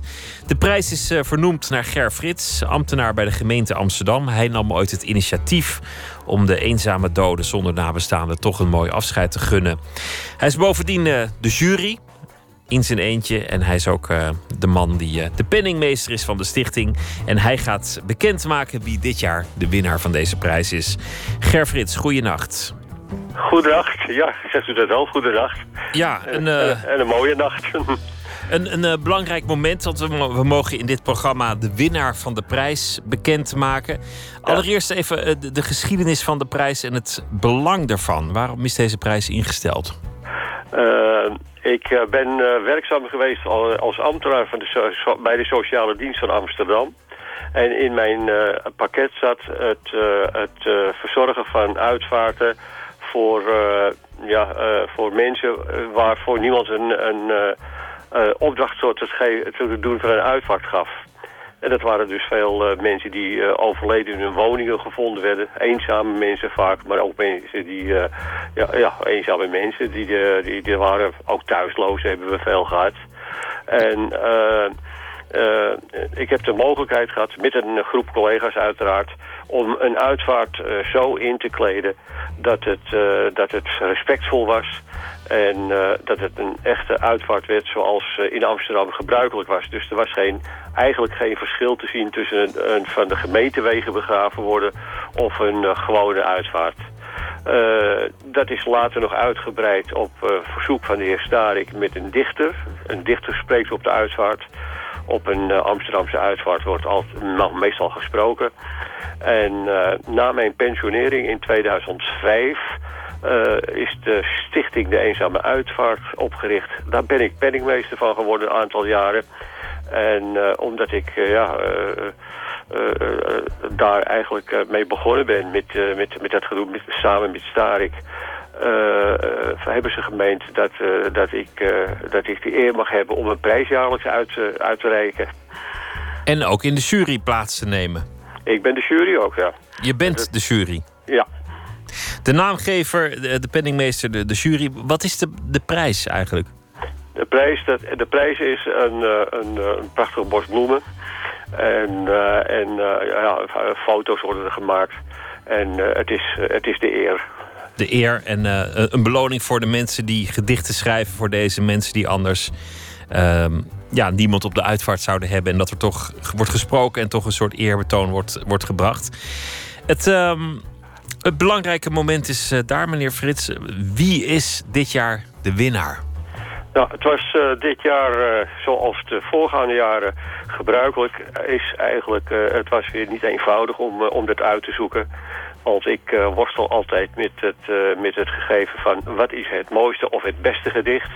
Uh, daar heb ik een uitgesproken ander idee over. Maar ja, na heel veel wikken en wegen sprong er toch voor mij een gedicht uit. En dit jaar is het dus een, een mevrouw uit Nederland en dat is Eva Gerlach. Eva Gerlach heeft gewonnen, proficiat. En, en waarom sprong dat gedicht eruit? Dit gedicht uh, springt er voor mij uit, uh, zoals ik net al aanhaalde van een, een, het beste of het mooiste gedicht, dat, dat ken ik eigenlijk niet.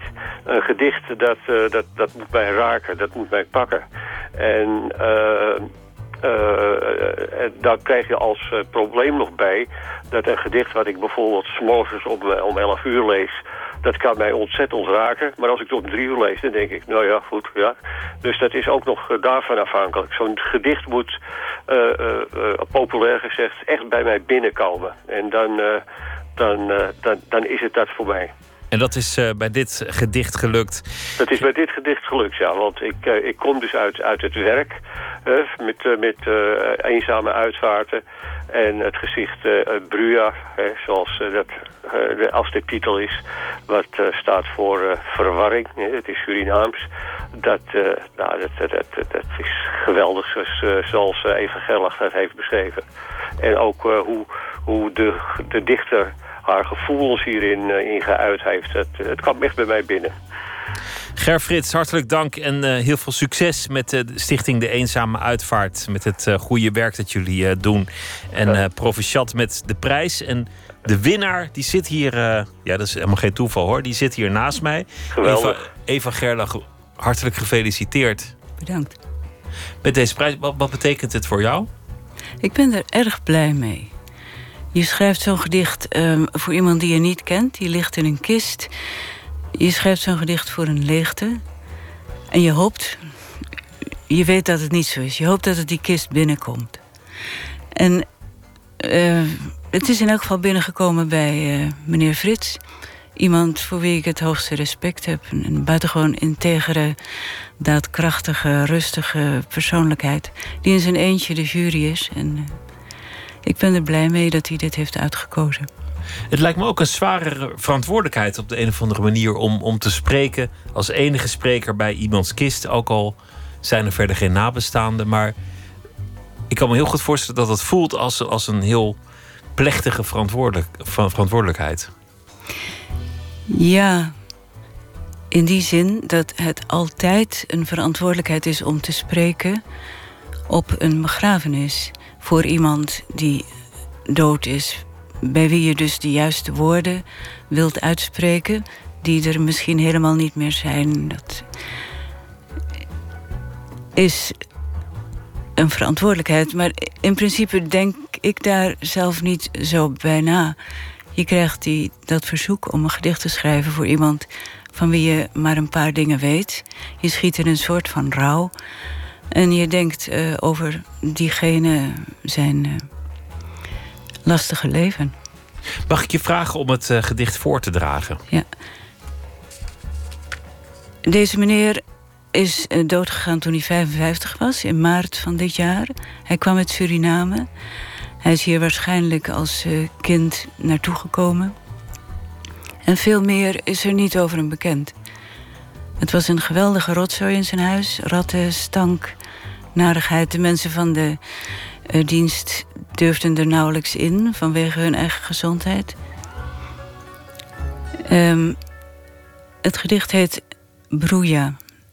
Broeja is Surinaams voor verwarring. Ik heb zelf van mijn vijfde tot mijn achttiende in Suriname gewoond en ik had misschien daarom een speciale betrokkenheid. Broeja. Ik weet van u hoe u heette dat u doodging, de plek van uw graf. Uw leven liep op een eerder ingesteld ogenblik af als een kookwekker in een keuken waar niemand luistert naar tijd, want het maakt niet uit of je stuk kookt op het vuur van de eeuwigheid. Ik weet waar uw huis woont, uw bed sliep, dat u stank had, ratten en pijn. Maar wat weet ik van uw broeia, van hoe door mekaar u kon zijn? Ik weet niet meer wat ik wou zeggen. Hier sta ik, daar ligt u nu. Dit is uw leven. Hoe heeft het zover kunnen komen met u? Een mooi uh, gedicht. Hartelijk uh, dank. Zometeen praten we verder in de rubriek uh, Open Kaarten. Voor dit moment, ja, proficiat met de prijs. En, en dank voor het gedicht, Eva Gerlach.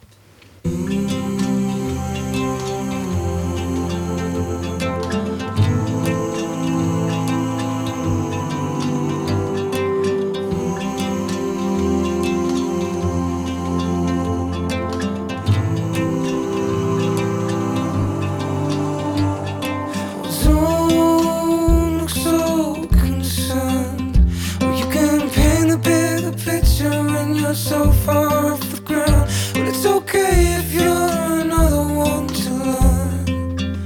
You've been smoking in the kitchen, drinking wine that's not your own.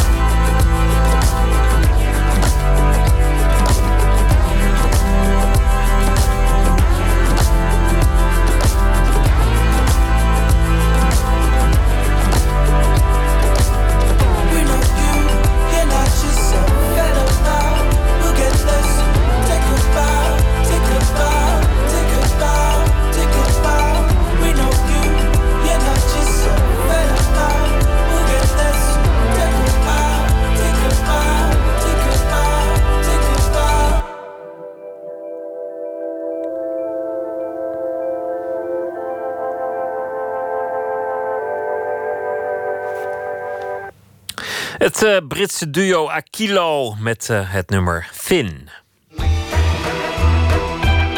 Nooit meer slapen. De nieuwe podcastserie Dirty John is meer dan 5 miljoen keer beluisterd. Staat hoog in de hitlijsten in de Verenigde Staten. Kort gezegd is het uh, verhaal van een vrouw die de perfecte man dacht te vinden op het internet. Maar dat bleek toch iets anders in elkaar te zitten. Een true crime story. Ook in Nederland uh, wordt dat inmiddels gemaakt. En uh, verslaggever Botte Jellema zocht het uit. Deborah is in stylish slacks. He's beaming down at her. He chuckles a little as he tries to get the ring on her finger. Oh my gosh. Dirty John zelf hoor ik niet of nauwelijks in de podcast Dirty John. En daar is een reden voor. Maar hier wel. Dit is een videoopname van zijn huwelijk met Deborah. Dit huwelijk vindt heel snel plaats na een korte, maar hartstochtelijke periode. For years, attracting men had been as easy as walking into a room. Verteller Christopher Goffard van de podcast Dirty John interviewed Deborah Newell uit Newport Beach in Californië. Looked very successful, according to everything in his profile. Deborah zocht online naar een partner. Now she was 59, married and divorced four times. She worried that she was too old for another chance at love. En zo komt John Meehan in haar leven. Part 1 The Real Thing. Dirty John gaat voor mij over dat je, kost wat het kost, blijft geloven in je dromen. Dit is Jacqueline Maris, journalist en radio- en podcastmaker in Nederland. Ook al zijn alle tekenen eromheen van dat het fout gaat. Zelfs je eigen kinderen vertrouwen die nieuwe man niet die in jouw leven is gekomen. Dirty John is een podcast van podcastmakers Wondery en van een krant, de Los Angeles Times. Bij LA Times verscheen het verhaal ook als long read. Eh, Als je op die site kijkt van de LA Times... kan je zien dat het ook een, wel best een mooie man is qua lichaam. Voor zijn hoofd niet zo, maar dat lichaam dat mag er wezen. en ja, zij wordt volledig ingepalmd door deze man. Terwijl haar kinderen eigenlijk al vrij snel het idee hebben van... eh, ja, het is een bedrieger. Wound number 13, which is the fatal wound, is the upper left eyelid. Er is iemand dood aan het eind van deze reeks, maar je weet bij God niet wie. So, when you when you review something like this, what it tells you is this young woman fought like hell. Ik vind dat ook zo geweldig dat die Deborah meedoet. Weet je, want ja, je- ik zou me kapot schamen als ik zo ingepalmd ben door een, een, een man. En, want het loopt natuurlijk volledig fout.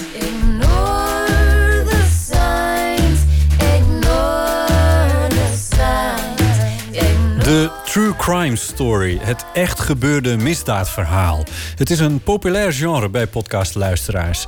De twee grootste podcasthits van de afgelopen jaren kan ik ook in dat genre indelen, namelijk Serial en S-Town. Beide van de Amerikaanse publieke radioomroep NPR en nu ook Dirty John van de krant LA Times. Het zijn verhalende podcasts en steeds uit de Verenigde Staten, in het Engels dus. Ik bedoel, we hebben natuurlijk wel veel podcasts eh, al bij de Volkskrant of NRC. Maar heel vaak is het toch een interview met een econoom of, hè, of een analyse van de Amerikaanse verkiezingen. Het zijn vaak gesprekken. Maar, de, maar Dirty John is verhalend. En dat vind ik bijzonder van een krant. Daar is een goede reden voor. Verhalende podcasts zijn niet alleen kostbaar om te produceren... met goed geluid, verschillende sprekers en voice-overs...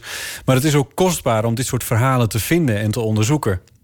Jacqueline Maris ontwikkelt samen met haar partner in crime Gerrit Kalsbeek... een Nederlandse verhalende true crime podcast. Moord in de polder. Polder staat voor ons voor eh, zeg maar de huiselijke drama's, de, de, waar, de, waar, waar de, de snelkookpan op een gegeven moment gewoon ontploft en een gruwelijk drama gebeurt.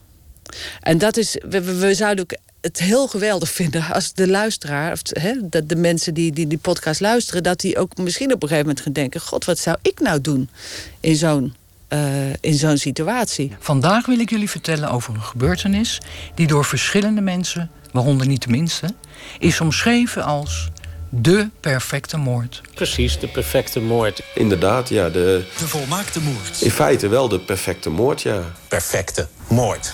Ik woon in een dorp, Gerrit Kalsbeek woont in een dorp. En eh, wij kwamen erachter dat er op het platteland nogal veel gebeurt als het komt op crime. Op, eh, dus de true crime genre, wat in Canada, Australië, eh, Amerika heel populair is. Dat zou in Nederland ook wel eens aan kunnen slaan. We beginnen dit verhaal op de Zeedijk. Een rustig plattelandsweggetje onder de rook van Culemborg. Een man die eh, een auto op de spoorwegovergang zet. Zijn vrouw zit er nog in en de Intercity komt eraan.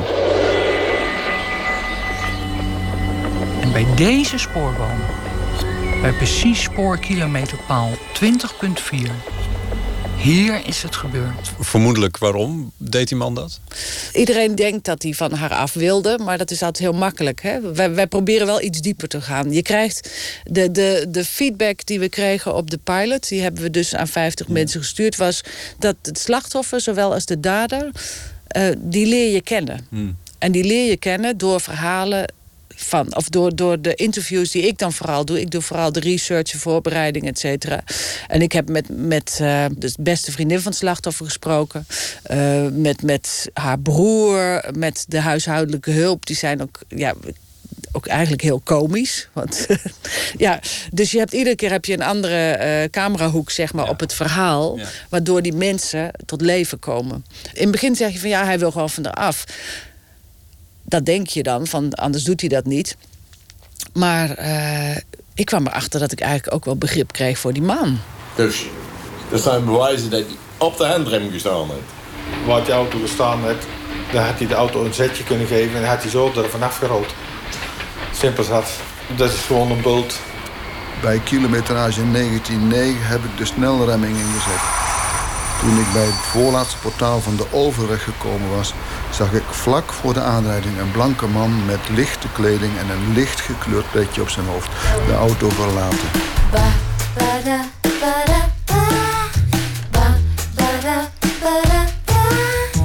Ik lees in The New Yorker over de podcast Dirty John. Ze noemen het journalistiek als noir entertainment. Noir is een fictiestijl vol misdaad, melancholie, ontgoocheling, paranoia en loesje zaken.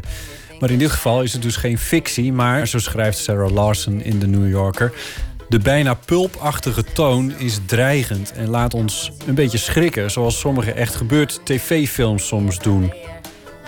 Sarah interviewt de maker van Dirty John en die zegt dat hij vooral beïnvloed is door all-time radiodrama, zoals van Orson Welles.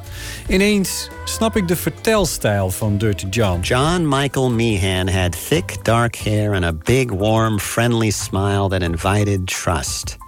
If you saw his smile on a billboard, you'd want whatever he was selling. Alsof de verteller achter zo'n schuine broadcastmicrofoon zit met een beige regenjas aan en een bruine gleufhoed op zijn hoofd en er smult nog een sigaretje in een asbak. He looked a little weathered, but he might have once been an All-American quarterback on a trading card.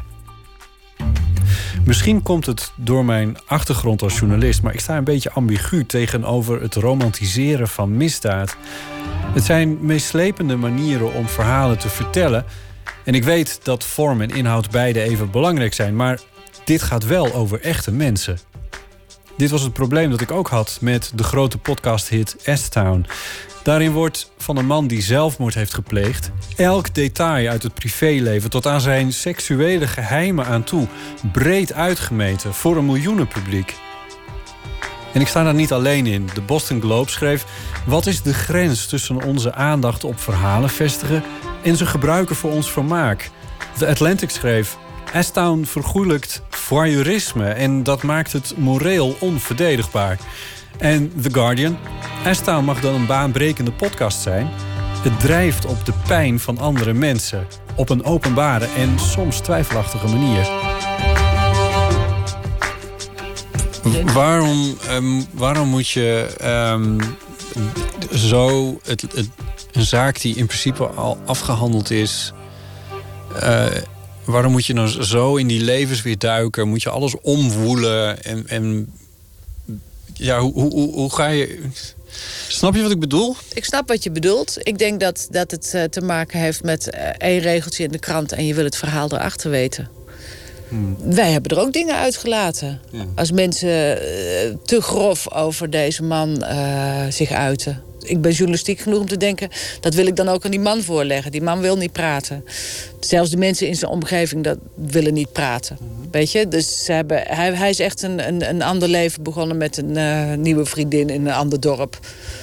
De kinderen laten we ook met rust. Dat is bijvoorbeeld ook iets ethisch. In al die gevallen, ik denk van de kinderen hebben genoeg uh, ellende over zich heen gehad. Die zijn hun vader en hun moeder kwijt.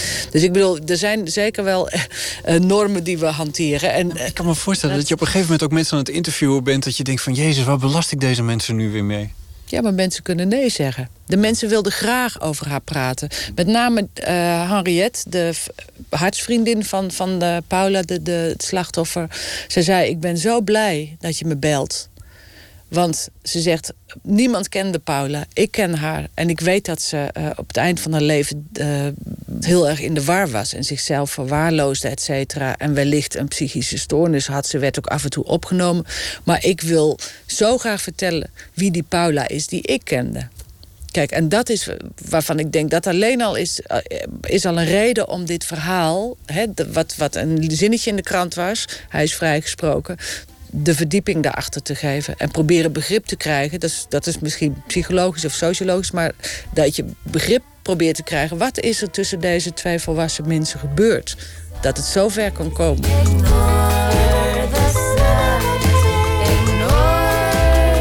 Zijn hits, de Amerikaanse true crime podcasts. En Nederlandse podcastmakers zitten zo te wachten op een Nederlandse podcasthit. Zodat het fenomeen ook eindelijk hier doorbreekt bij het grote publiek. Het schokkende is, als ik het zelfs aan mijn zonen vraag... weet je wat podcast is? Weet je? Dan denk ik van, oei, er zijn zelfs een heleboel jonge mensen... die echt niet weten wat, eh, wat podcast is.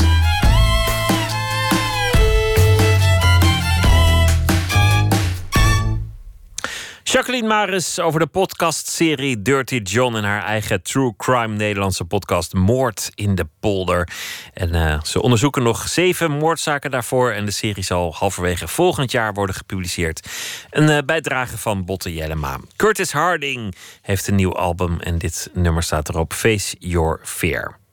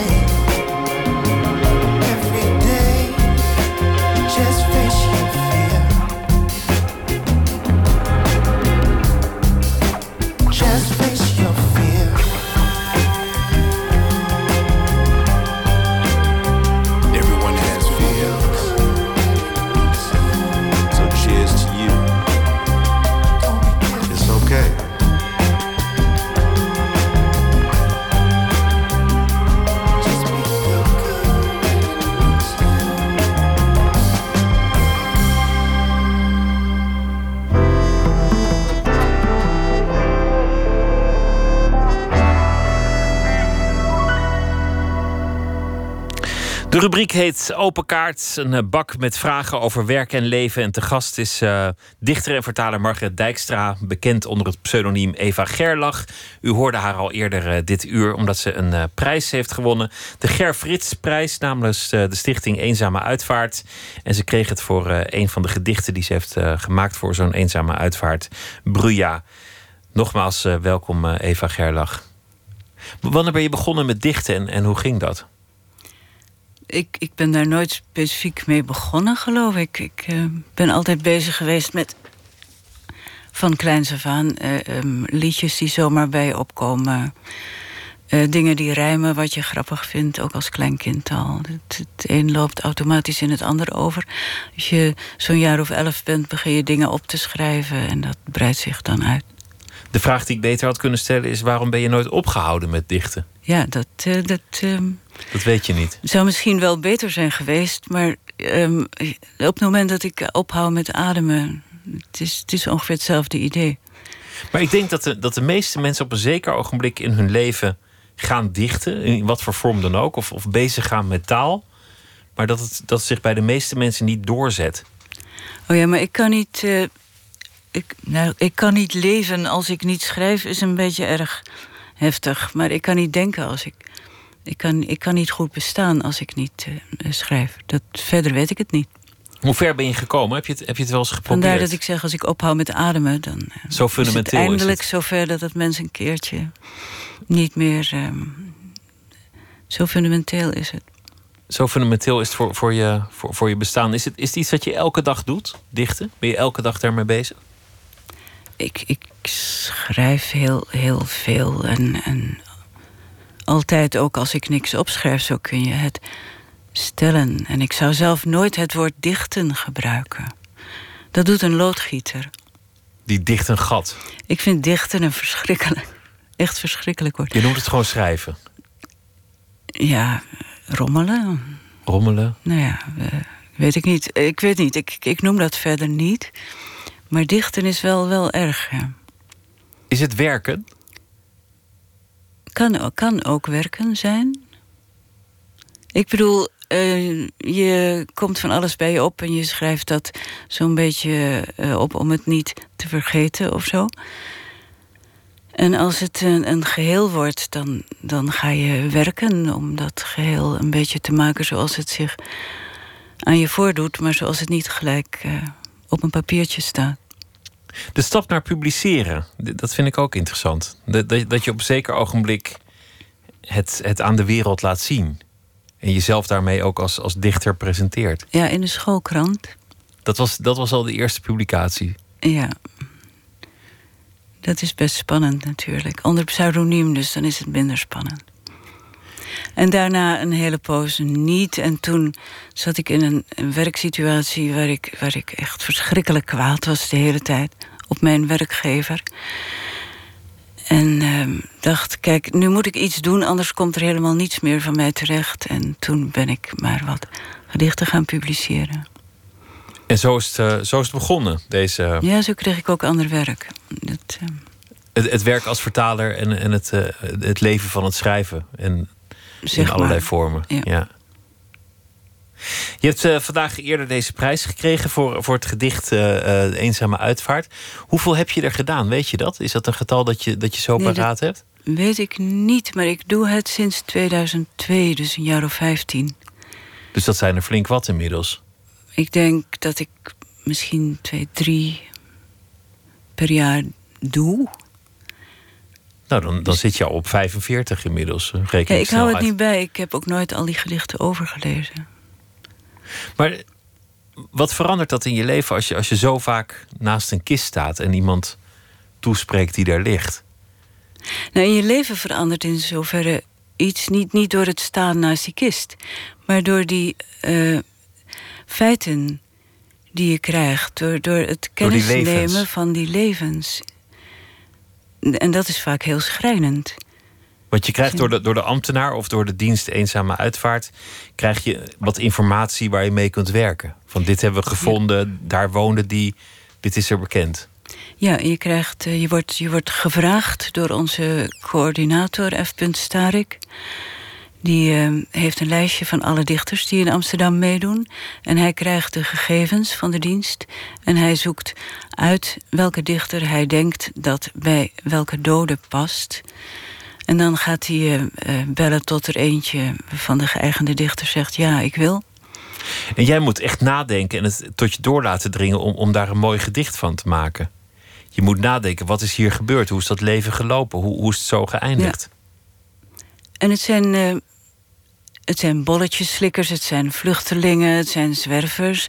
Het zijn mensen die in grote rotzooi, stank en viezigheid eh, eindigen... zonder dat ze ook maar enige vorm van contact willen met de buitenwereld. Het zijn vaak helemaal geen lieve, zielige, aardige lui, geloof ik ook. Het zijn ook wel eens vondelingen, eh, kleine baby's. eh, het zijn verhalen waar je, waar je wel bij moet stilstaan. Ja. Je leert de stad van een hele andere kant kennen. ja. Want het zijn er veel, al met al, dit soort eenzame uitvaarten. Amsterdam zijn het zo'n 15 per jaar. Het zijn niet zoveel hoor. In Amst- Amsterdam ehm, is kampioen. In andere steden zijn het minder. Paren per jaar. Amsterdam heeft er 15 gemiddeld per jaar. Amsterdam staat aan top. En zoals eh, Starik tegen mij zei, het is eenzaam aan de top. Het, ehm, Dat heeft hij mooi gezegd. ja. ja. Laten we beginnen met eh, de eigenlijke aard van deze rubriek. Het beantwoorden van eh, willekeurige vragen uit een bak. Ik, ik wil je vragen om een, eh, een kaart te trekken als je wil. Waar was je op 11 september 2001? Ik heb geen idee. Het was. Oh ja. Het was eh 9-11. Ja. Ik was thuis. Ik kwam thuis. Ik zette de televisie aan. omdat ik het nieuws op de radio niet had gehoord. En meteen eh, vloog dat vliegtuig binnen. Live. Live. Wat dacht je toen? Shit. Shit. ja, wat is dit? Wat gebeurt hier? En toen hoorde ik dat. En toen heb ik meteen mijn man gebeld op zijn werk. En die wist nog van niks. Dus alle collega's. eh, hij was de eerste die het kon melden. Ja, verschrikkelijk. Laten we nog zo'n eh, vraag eh, doen.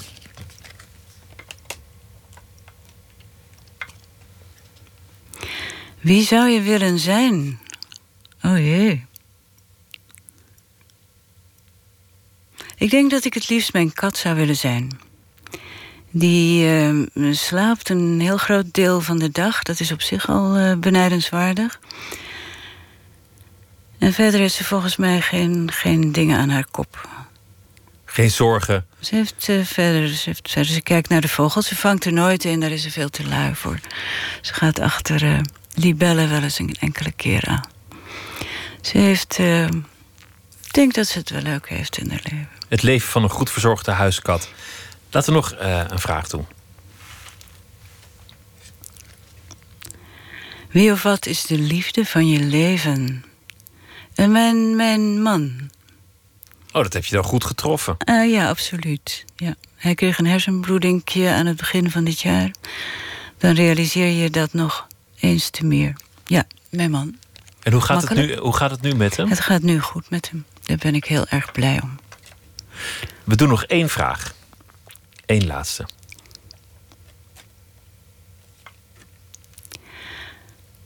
Wat is je mooiste tekortkoming?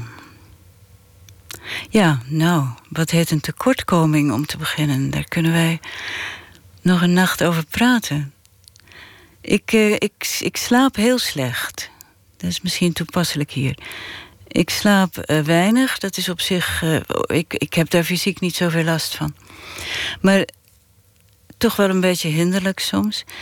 Maar doordat ik s'nachts urenlang niet slaap en geen zin heb om dan op mijn rug in bed naar het plafond te gaan eh, nadenken over mijn echte tekortkomingen, sta ik dan op en dan ga ik schrijven en eh, daar eh, komt in elk geval iets uit voort.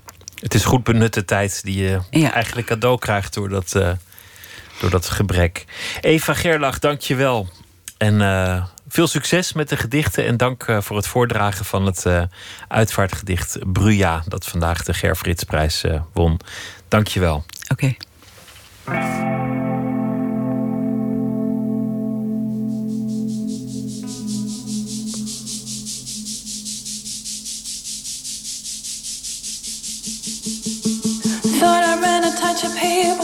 Steering wheel.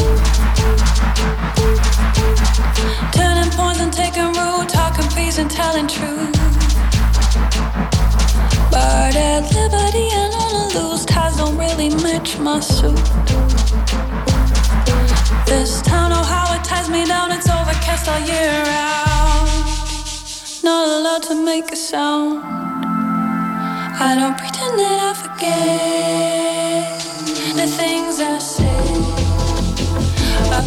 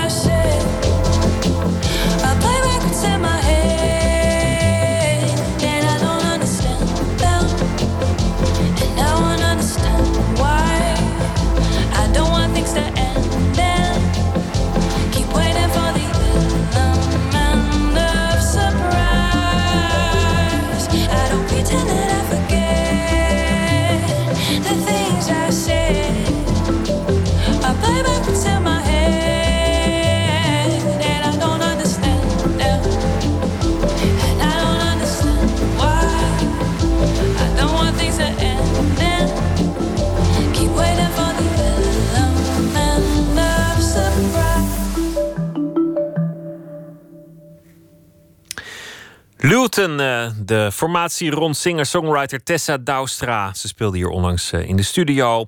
En dit is eh, van haar laatste plaat, Element of Surprise. Eén minuut, een reeks verhalen in 60 seconden. Deze is gemaakt door Hannes Walraven en heet Poekie. We hadden een prachtige boom in de tuin met pruimen.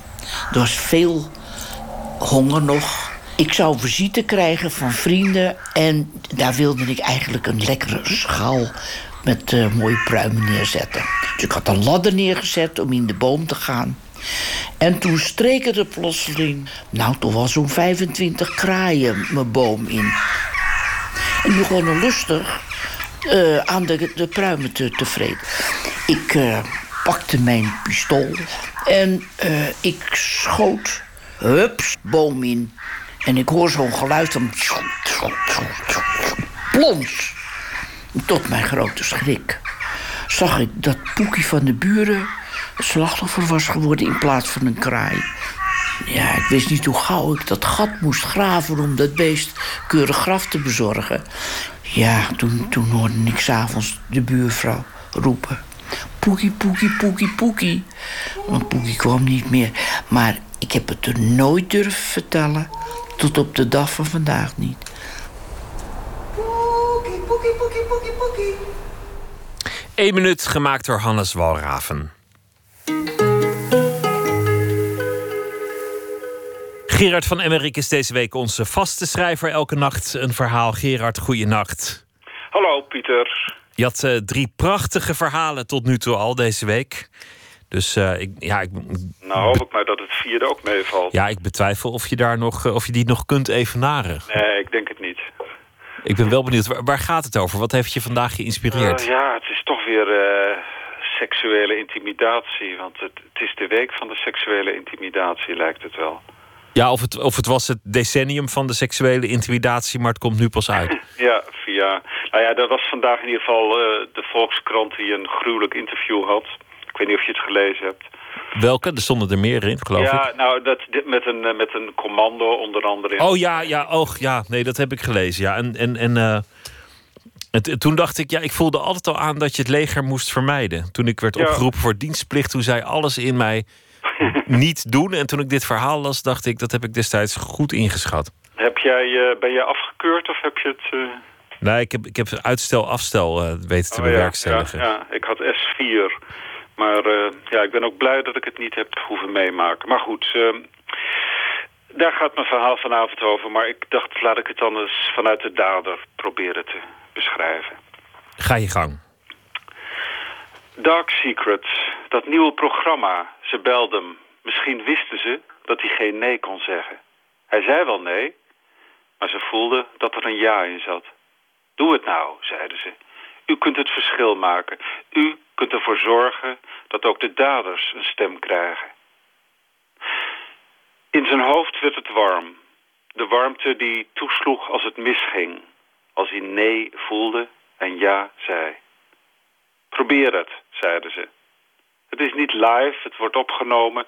Wie weet gaat het niet eens door. Als er een ramp is of een aanslag, dan skippen we het. En even later was er een taxi die hem naar de studio reed. Een mevrouw van de make-up stond hem al op te wachten. Wow, zei ze. Bij u hoef ik bijna niks te doen. Complimenten. Trouwens, de kijkers zien alleen uw schaduw. En als u zelfs dat niet wil, dan kunnen ze daar ook nog wel iets op verzinnen. Toen werd er geklopt en daar was de presentator. Kleiner dan op tv, aardiger ook. Wat geweldig dat u onze gast bent, zei hij. Moedig van u. Don't worry, we hebben allemaal een dark secret, toch?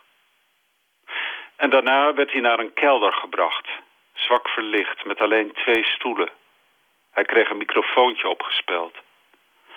Niet op de camera letten, zei de presentator. Nou, we beginnen maar meteen. Vertel eens die aantijgingen. Zijn die waar? Niet verzonnen? Hij schraapte zijn keel. Niet verzonnen, zei hij. In een ver verleden had zijn vader hem geleerd een man te zijn, nooit te liegen. Die rotte vis in bed, was dat waar? zei de presentator. Niet verzonnen. Die golden shower? Niet verzonnen. Die vinger in die kont? In zoverre dat er wel sprake was van een latex handschoen, zei hij. En wat voelde u daarbij? De hitte in zijn hoofd nam toe. Man, snap het nou, zei hij. Onze wereld is een heel andere wereld. Geen wereld van lief en aardig. Onze wereld is van steen, van graniet. En een vis, een golden shower, een vinger, die kunnen dan helpen. Die kunnen je wapenen. Hij zweeg en dacht aan zijn vader. En aan Hector, die altijd lief was, altijd kwispelde, likte, onderdanig was. Geen hond voor op een boerderij. Totdat zijn vader hem in de schuur opsloot en met de zweep gaf. Net zolang totdat hij terugbeet. Kijk, had zijn vader gezegd. En met een bebloede hand gezwaaid. Hector, die gaat het redden. Nu jij nog, slap Janus. Een verhaal vanuit de dader dit keer. Het, het was een, eh, een, een gruwelijk verslag van, eh, van vernederingen, stelselmatige treiterpartijen, verkrachtingen. Ja. En eigenlijk allemaal gericht om iemand om een vrij willekeurige reden te vernielen. Gewoon om mensen echt, echt te breken. Ja, macht, hè? Ja, niks dan- anders. ja, het en dan bedoeld om een band te scheppen, wordt er altijd beweerd, hè? Ja, of om een man van iemand te maken, wat dan Ja. ook een man mag Ja, zijn. Ja, en dan samen de hele wereld aan kunnen. Maar ja, als, als je dan verkracht wordt en je, eh, je groepsgenoten kijken toe... en spreken daar later niet over... dan weet ik niet of dat wel zo'n eh, zo'n band schept. Nee, nee. Ik vond het, eh, ik vond het gruwelijk om te lezen. En, Ja, ja. Maar goed, het inspireerde me wel in ieder geval. Het inspireerde tot een, eh, tot een mooi verhaal. En ik eh, blijf bij mijn conclusie dat je het leger moet zien te vermijden waar mogelijk eh, in het leven. Dat zal je nooit iets leuks brengen. Dat zullen we doen. Gerard, dankjewel. Goeienacht. Ja, goeienacht, Pieter.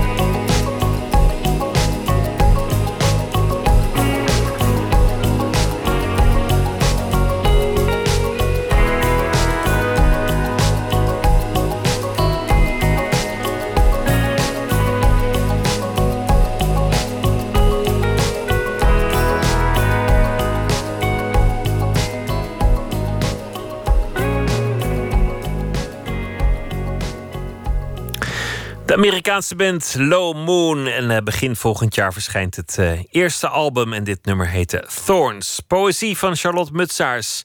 Afgelopen dag vierde zij haar eh, 75ste verjaardag. Ze heeft een eh, album gemaakt. Rico Rak samen met Louis Gauthier. En dit heet Sodom Revisited.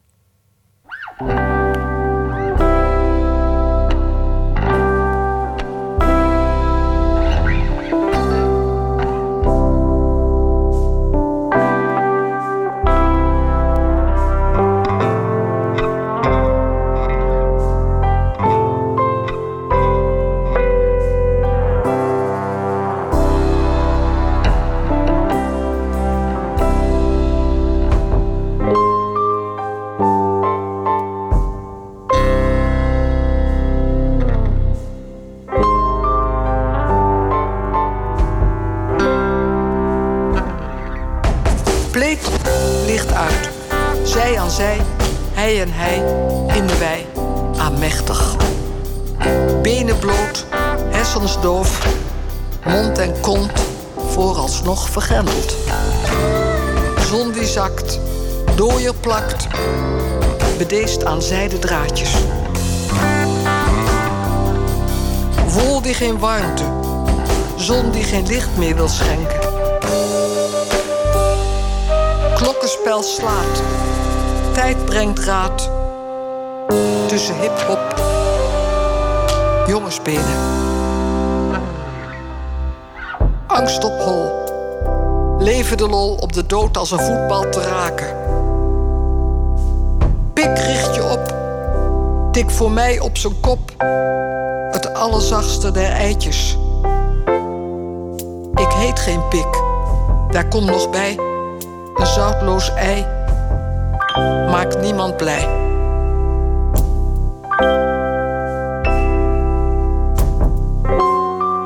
Toen deden zij, maar zagen om en volgde dom de vrouw van Lot halfhartig.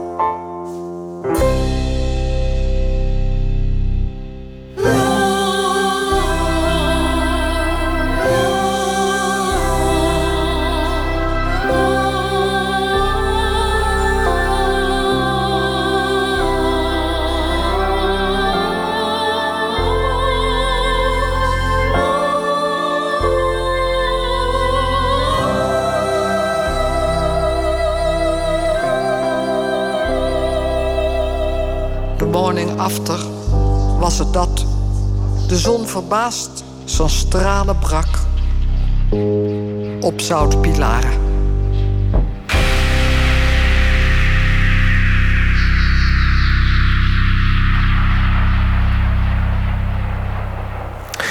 Charlotte Mutsaars met Sodom Revisited. Morgen in Nooit meer slapen zit hier Floortje Smit. En ze gaat in gesprek met sportjournalist Willem Vissers. Vanwege zijn eh, bundel columns Samuel Chroniek van een ongewoon gezin. En dat gaat over zijn eh, eigen gezin en zijn eigen gehandicapte zoon Samuel. Dat allemaal morgen en nu een hele goede nacht.